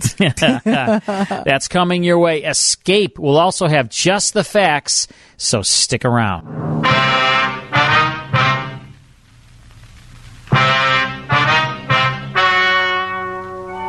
Ladies and gentlemen, the story you are about to hear is true. The names have been changed to protect the innocent. Are you sure these are true, Lisa? I am positive these are true, Carl. All right, I, get- trust you. I got good sources, and I don't call your brother Vince for my sources. We're going to do some He's- just the facts. 1953 Doesn't have good sources, No, brother. no. Uh, Escape is from 1953. You know what happened in 1953? What? Mrs. Potato Head was invented. Hey, it's Hasbro. Hasbro makes toys. Hasbro. Mm-hmm. New Hasbro. Mr. and Mrs. Potato Head with their own cars and trailers. That's what's new. See, Mr. Potato Head has a car and boat trailer. Well, that tells me that Mr. Potato Head was invented or came out even Earlier. before. That's right. So, Mr. Because they were I- coming out with all kinds of. I will enlighten you. Enlighten me. Are you ready? Yes. Okay. Mr. Potato Head was invented in 1949. And then um, Mr. Potato was the first toy advertised on television. Did you know that? it was? That's what I read. The and I didn't ask toy? Vince. Yep. Advertised on TV, and it's remained in production uh, since its debut. Yeah. And then in 1953, the year we are speaking of, Mrs. Potato Head was added. He got, Got a, a wife. wife. He got a wife. Right. And Wife. soon after that, there was Brother Spud, Right. Sister Yam. Any kids? Um, Did they have any kids or? Did they have any kids? Well, I don't know. You can use your imagination. I can't go there. Um, so the toy was originally produced as separate plastic parts with push pins, and they could be stuck into like a potato or Yeah, a a vegetable. real potato, a right. real one. Mhm. But people were complaining that things were rotting, like the potatoes and the vegetables, and there was regulations. So Hasbro began including a plastic potato body with the toy set starting in 1964. Wow. All right. Also, the year you were born. the year I was gave it away. born. Thanks Just gave a it lot. away there, I'm Lisa. feeling old here. Yeah. 1953. One of the most popular TV shows was You Bet Your Life. And here he is, the one, the only. Groucho! That's right. Never heard of him. Oh, that's me. He's wonderful. Wow. So, You Bet Your Life, of course, a quiz show that aired on both radio and television. Yep. We play it very often here at WGN Radio Theater Mhm. because our listeners love that so very Yeah. much. The original and best known version, of course, was hosted by Groucho with announcer George Fenneman. Fenneman. Mhm. And the uh, show debuted at ABC Radio in 1947 Yeah. before making the transition to NBC TV and NBC Radio. Yeah, wow. Yeah. Great series. Great series. And there are a lot of episodes, hundreds and hundreds of episodes. Yeah. 1953, the best film Oscar winner was The Greatest Show on Earth. The Pied Piper, whose magic tunes lead children of all ages That's Cecil from B. DeMille. six to sixty. That's right. That's Cecil B. DeMille That's there. right, because the film was uncanny produced and directed directed by Cecil B. DeMille, Sure. released by Paramount, and it's set in the Ringling Brothers and Barnum Bailey Circus. Yeah, wow. Yeah, did you ever see that movie? No. yeah, I don't stars. think I ever um, did. Yeah, Betty Hutton and uh, Cornel Wilde as uh, trapeze artists. Ah, I gotta watch it. Charlton Heston is the manager. Perfect. A lot Thanks, of fun. Lisa. A lot of fun. Thanks, Carl. Thanks for just the facts. All right, our text in line 312-981-7200. We're here every Saturday night from uh, 10 p.m. till 3 o'clock in the morning. Five hours bringing you the greatest classic radio shows of all time.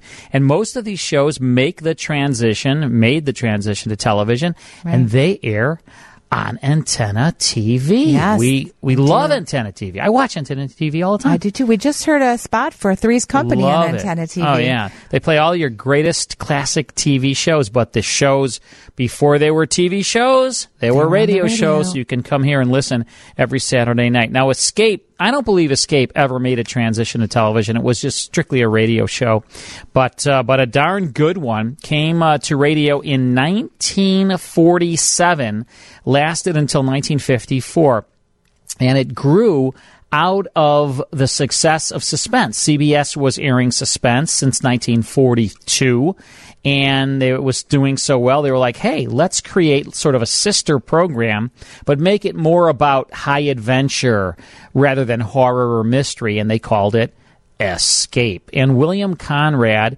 and Paul Frees were the voices of Escape. They often played roles on the episodes as well. And it didn't have the star power or budget of Suspense because it didn't have the sponsors that Suspense had, but they also would recycle the suspense script sometimes. You know, it was it was kind of like the uh, the stepchild to uh, to suspense. You know what I mean? It wasn't. It didn't have the budget. Didn't have the didn't have the star power. But but it was good. It was a really really good. As you're going to hear on this particular episode. And remember the opening.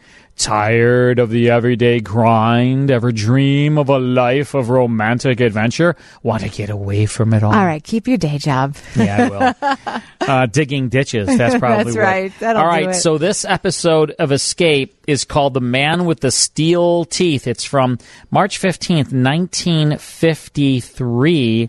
Has a great cast in it. We'll talk about the cast later. But now, uninterrupted, here is Escape. Tired of the everyday grind? Ever dream of a life of romantic adventure? Want to get away from it all? We offer you Escape. Escape, designed to free you from the four walls of today for a half hour of high adventure.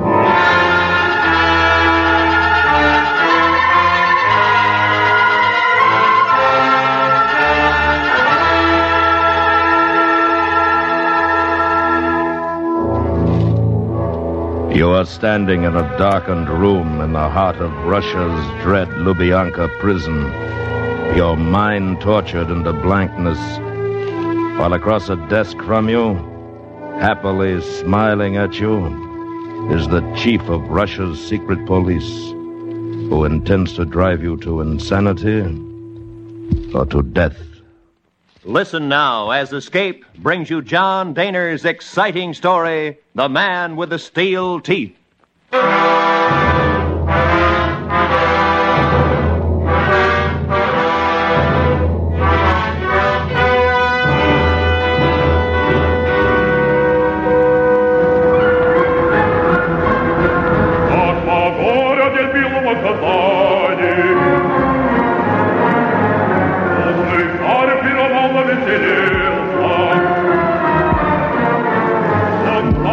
began on the evening of April 29th. I was seated in my box at the Bolshoi Opera in Moscow, listening to a particularly fine performance of Boris Godunov, when I felt a slap on my shoulder. Я из полиции. Пойдем со мной. What do you want? Пойдем со мной. МВД. What? На двор. Now, look here, what's this all about? You are under arrest. Arrest? What are you talking about? Come. There were two other men with him. Big men. In a moment, I found myself escorted down the corridor, down the grand staircase, and out into the dark street to a black limousine waiting in front. No one said a word as we sped through the streets, the men on either side of me staring straight ahead. Then we rounded a corner, and in a second I knew our destination. the Lubyanka Prison, home of a thousand ugly secrets, the dread MVD. We swung down a long ramp and came to a stop at a huge unguarded bronze door. I was ushered into a small office bare except for a desk with some filing cabinets. A small, round man in a drab gray suit was standing near the desk watching us. From there, I was taken through another door and steered down a long corridor. It was the cell block.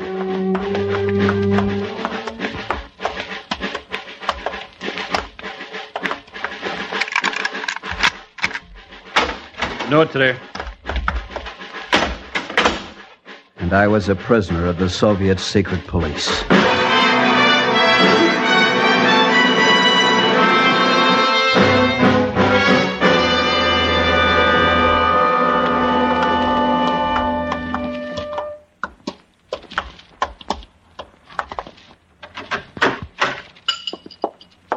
Arthur Luttrell. Ah, Mr. Luttrell, how nice. Please come in. Sit down. I'll be with you in a moment. My breakfast, you see. Sit down. Товарищ начальник.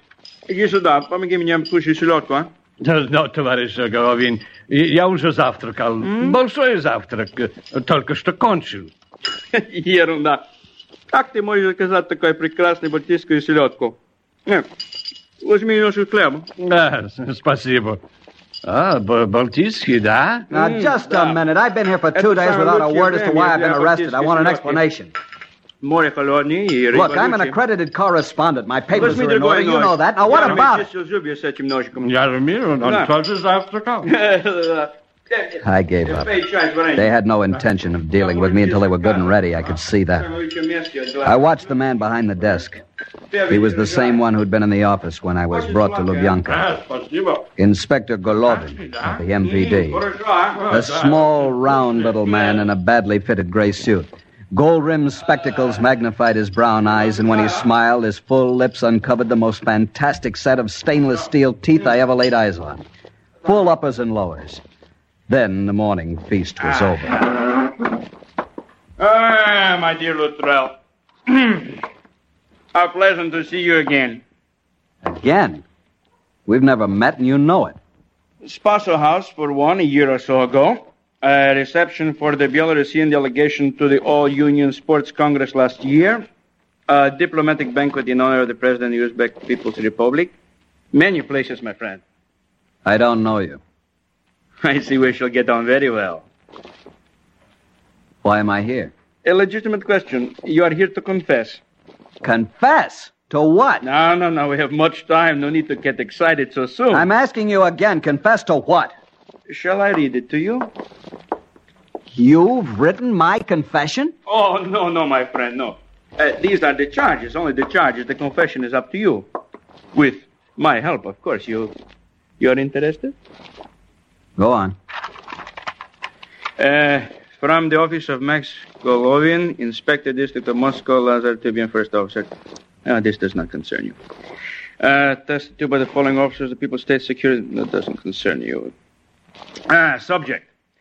Uh, concerning the activities of one Arthur Henderson Luttrell, uh, correspondent WNA, citizen United States of America, resident of Moscow two years, hereinafter called accused. One. That in the morning of August 21st, 1952, the accused was observed by witnesses in an exchange of objects with a Zarajin engineer, former member Ukrainian People's uh, Agriculture Cooperative, while standing near north entrance to Workers' Palace. The little man droned on, unreeling paragraph after paragraph of nonsense. Names of people I'd met as a reporter, or at official functions, or on the street, or anywhere. Names of people now dead or awaiting execution. It wasn't until this thought came that it dawned on me what my crime might be. And in the last paragraph, Golovin confirmed it. Sabotage and now awaiting execution of death sentence. And that Arthur Henderson Luttrell is accused of the crime of espionage and the encouragement of sabotage. That by the use of personal influence, he contributed to the deviation of 12 individuals since convicted, sentenced, and in four separate instances um, executed for crimes of treason against the state. Well? Very clever. Nothing clever, my dear friend. Merely a recitation of facts. From all the people I know here, you take the few names that'll make a case for you. What's more, some of them are dead. But why? What am I supposed to have done? Do you or do you not confess? To a trumped up deal like this? No, not on your life. Eh, on your life, Mr. Luttrell. Sergeant, obidivo.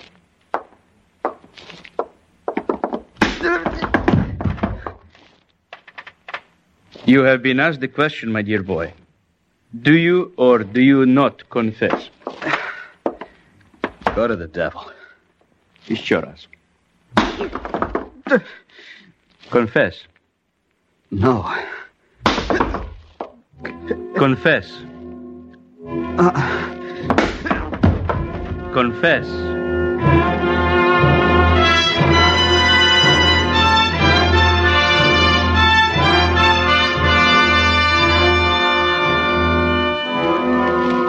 Then they tried psychological persuasion. The method? To wear me down to the point of exhaustion when I would gladly sign anything in exchange for a night's sleep. You will confess. You will read from this paper, then you will sleep. No. You will read the following The charges brought against me are true. I am guilty of sabotage. Read it, Mr. Luttrell. I am guilty. Read it. I am guilty of sabotage and the use of personal influence to encourage political deviation and sabotage in others. Go on. Then you will sleep. Go on. In the instances of Nikita Kaz, Alexei Zarajin, Uh-huh. Anton Shvernik, and Mikhail Bagratin, I was unquestionably a primary factor in. No. No, it's not true. It's not true. I will not.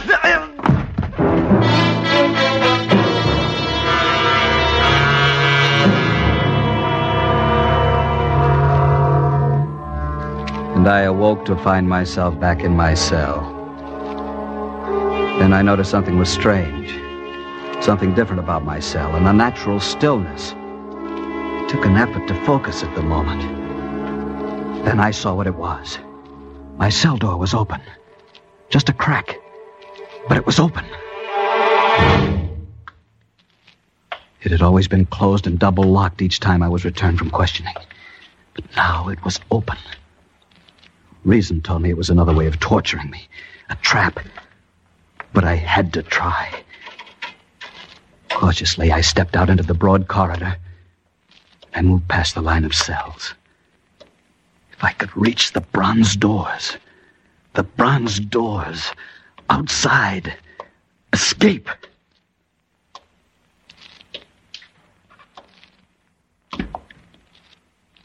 And then I was standing before the door to the office. It was too easy. They'd be waiting on the other side. They'd be there.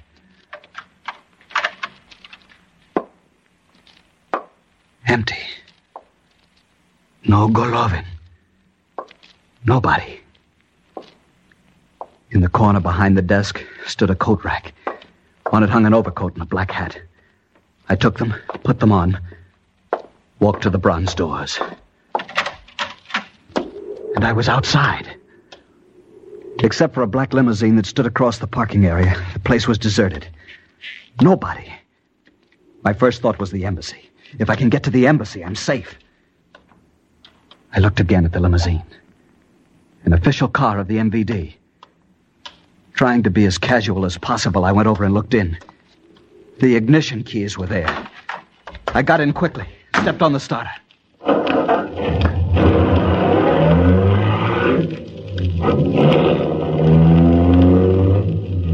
I drove carefully, alive to the fact that the city had a thousand eyes. It was early morning. A few cars were on the street. The commissars and sub-commissars, associate commissars and their assistants. Soviet officialdom rolling to work on privileged wheels. And suddenly the welcome sight of the embassy came into view. It loomed large and took shape as I approached. There was a car parked in front of the main embassy entrance. I pulled up behind it. I was about to set the handbrake when I saw something that turned my blood to water. Not 40 feet from me, leaning against the stone post of the entrance gate, was a man in an overcoat. He was absorbed with a small hand mirror in which he was examining his teeth, probing here and there with his forefinger. It was Inspector Golovin.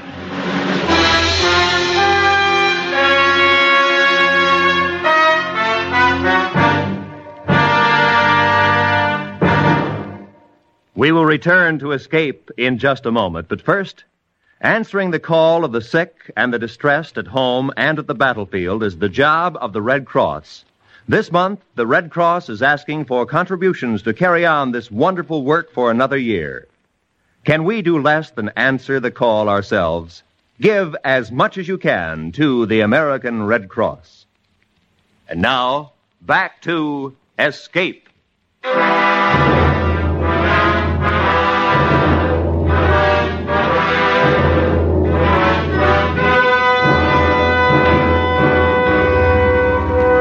Slid down in my seat. Golovin didn't look up, but I knew he'd seen me and was just waiting. And I saw the bulge in his coat pocket. I had no chance against a pistol. I started the car and pulled out into the street. In the rearview mirror, I saw Golovin go to his car and start after me. I was in a panic. At the corner, I turned left and headed toward Red Square. I hoped that once there, I could cut across the square into one of the side streets and double back to the embassy. But about halfway across the square, I saw a car move out of the thin line of traffic in back of me. It was Golovin, and I had to abandon my plan for the moment. Then began a dodging game that took us through the west section of Moscow and into the industrial suburbs. Time after time, I was sure I'd lost it. But he would seemingly materialize out of nowhere and fasten himself onto me. It went on and on until we neared the railroad yards. We were racing down a cobblestone street laced with track. Golovin was closing on me fast. He called my name as his car came alongside, then began forcing me off the road. There was only one way out. I whipped my wheel to the right and skidded onto a bridge. I picked up speed and in a while found myself in open country with Golovin nowhere in sight.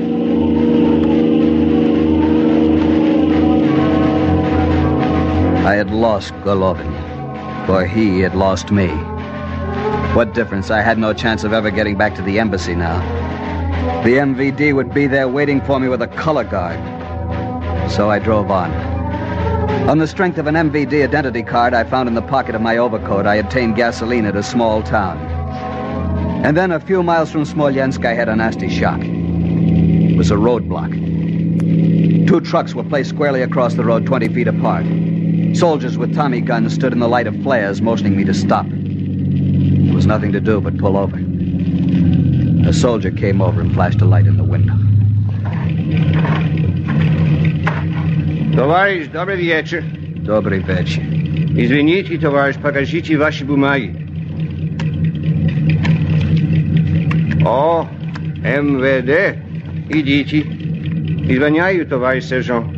Что-то случилось в Дем... Demidow, Hotel Pawelicz. Spokojnej noci. Spokojnej noci. The soldier waved me on. The MVD identity card had done it.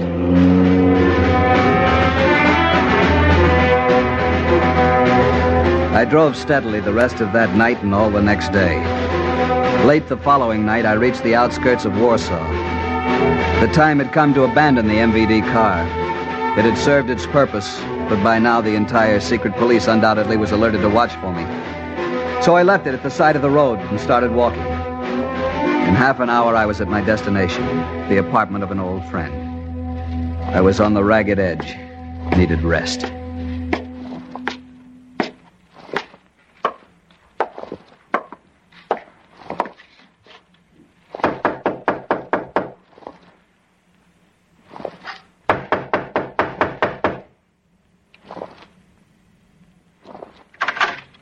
What is it? Hello, Maria. Chicago. May I come in? Oh, Chicago, you are a ghost. Yes, come in. I'm very tired. Sit down here, my darling. Ah, oh, how good that feels. I will make some tea for you. Such a surprise to see you, my Chicago. What has happened to you? Are you not in Moscow? no, of course you are not in Moscow. You are here. Why are you here, Chicago? Chicago? Chicago. Already you are sleeping. That is good. You sleep, my darling.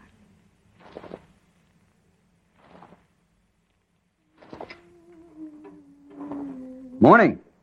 Ah, Chicago. Finally you waked up. But it is not morning. It is two o'clock in the afternoon. How do you feel now? You sleep good. Oh, it's heaven. You going to stay awake now? I give you a cup of coffee. You're an angel. Never mind the angel talking. Here. Thanks.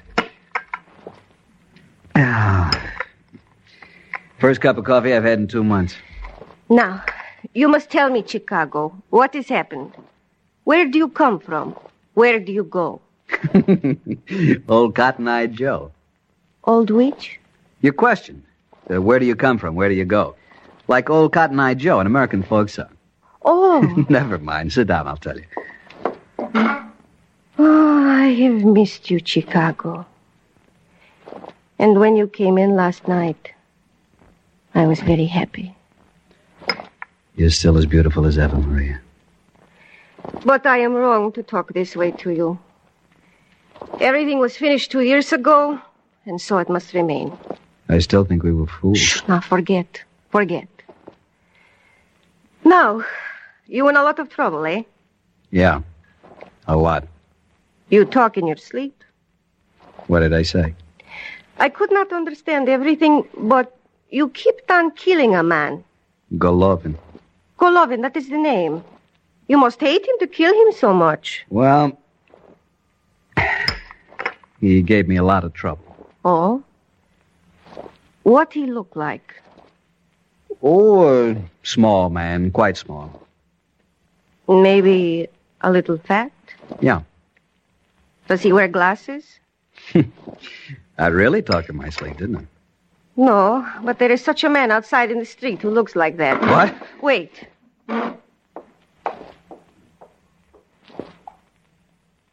He's still there. Come, look, but be careful. Don't let him see you. Across the street, see? He has been there all day. He was there this morning.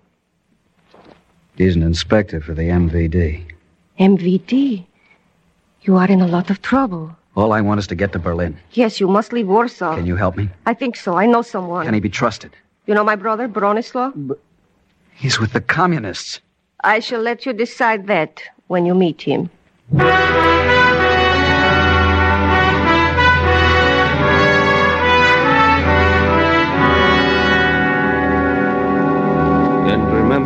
Use the pistol only as a last resort. So, go over your cards again, and we shall see if you know them. Uh, the personal identification card. Talk. Uh, gasoline ration card. Talk. Uh, ID badge where I work. Inspector for State- State fisheries. Talk. Uh, travel permit. Huh? And work record. Good. Now we go. Maria, I, I don't know how. Not one word from you. You saved my life, Maria. I'll never forget. So, give me a kiss now. Uh, come, come now, let us go. Goodbye, my beautiful Chicago. Goodbye.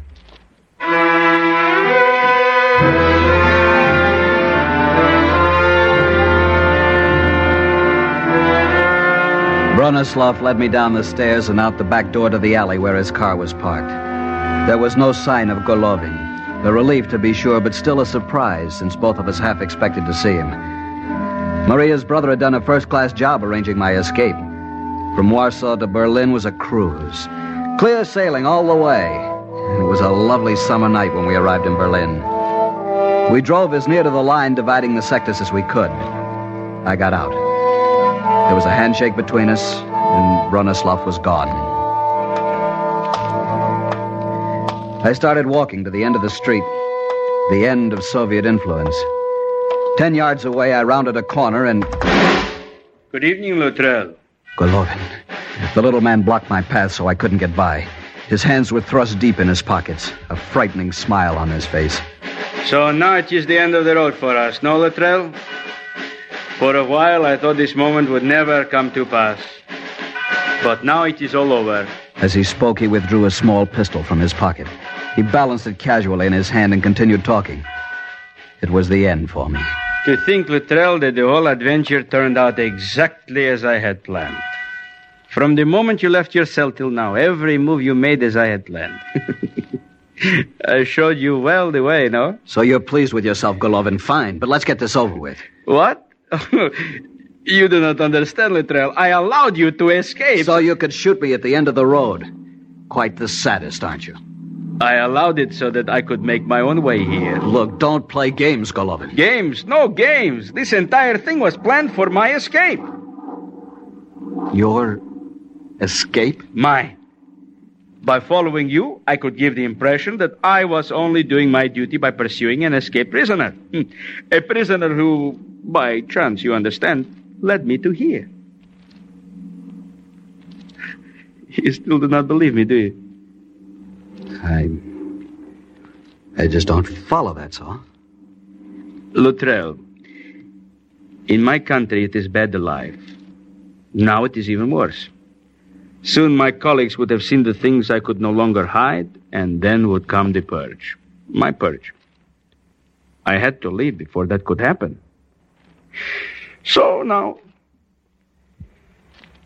I find it kind of hard to swallow, I'll tell you that. Uh, here, uh, take my gun.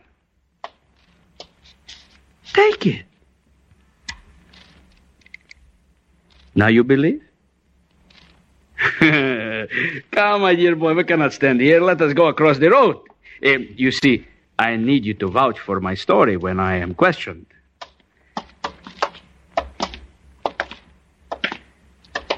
Uh, one thing, Golovin. Uh huh.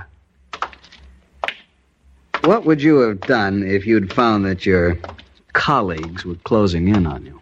I would have seized you immediately and taken you back to Lubyanka. Uh, You were uh, never exactly what you would call safe, Mr. Luttrell. Uh, you were my insurance. Yeah.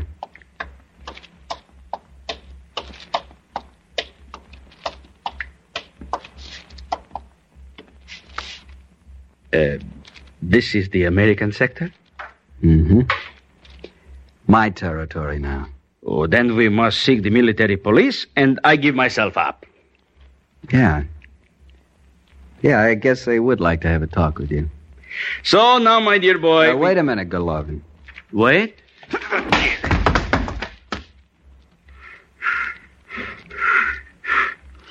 Why did you do that? A lot of reasons. You figure 'em out.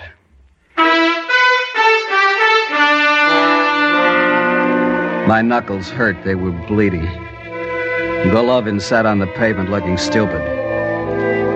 I turned to go, and as I did, he took his hand from his mouth. His full lips hung slack, revealing his steel teeth bent grotesquely out of shape. I shuddered and went to find the military police.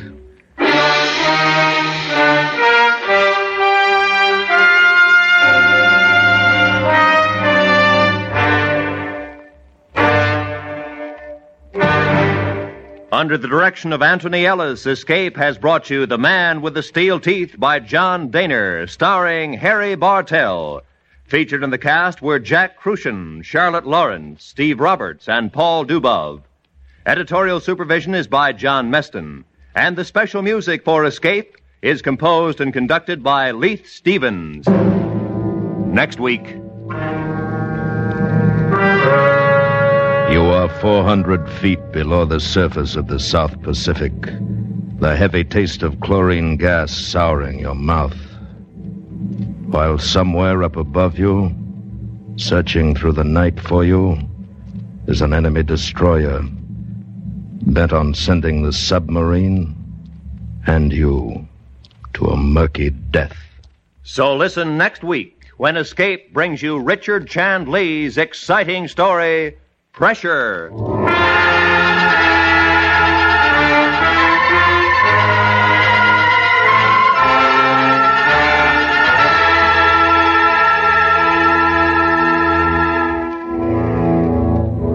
Tomorrow night, on most of these same CBS radio stations, Lux Radio Theater presents Dennis Morgan and Virginia Mayo in the thrilling drama This Woman is Dangerous. Also, tomorrow evening, hear John Hodiak in Suspense's chilling production of The Mountain, a story well calculated to keep you in suspense. This is Roy Rowan speaking, and remember, you have a date with Arthur Godfrey's Talent Scouts every Monday evening on the CBS Radio Network.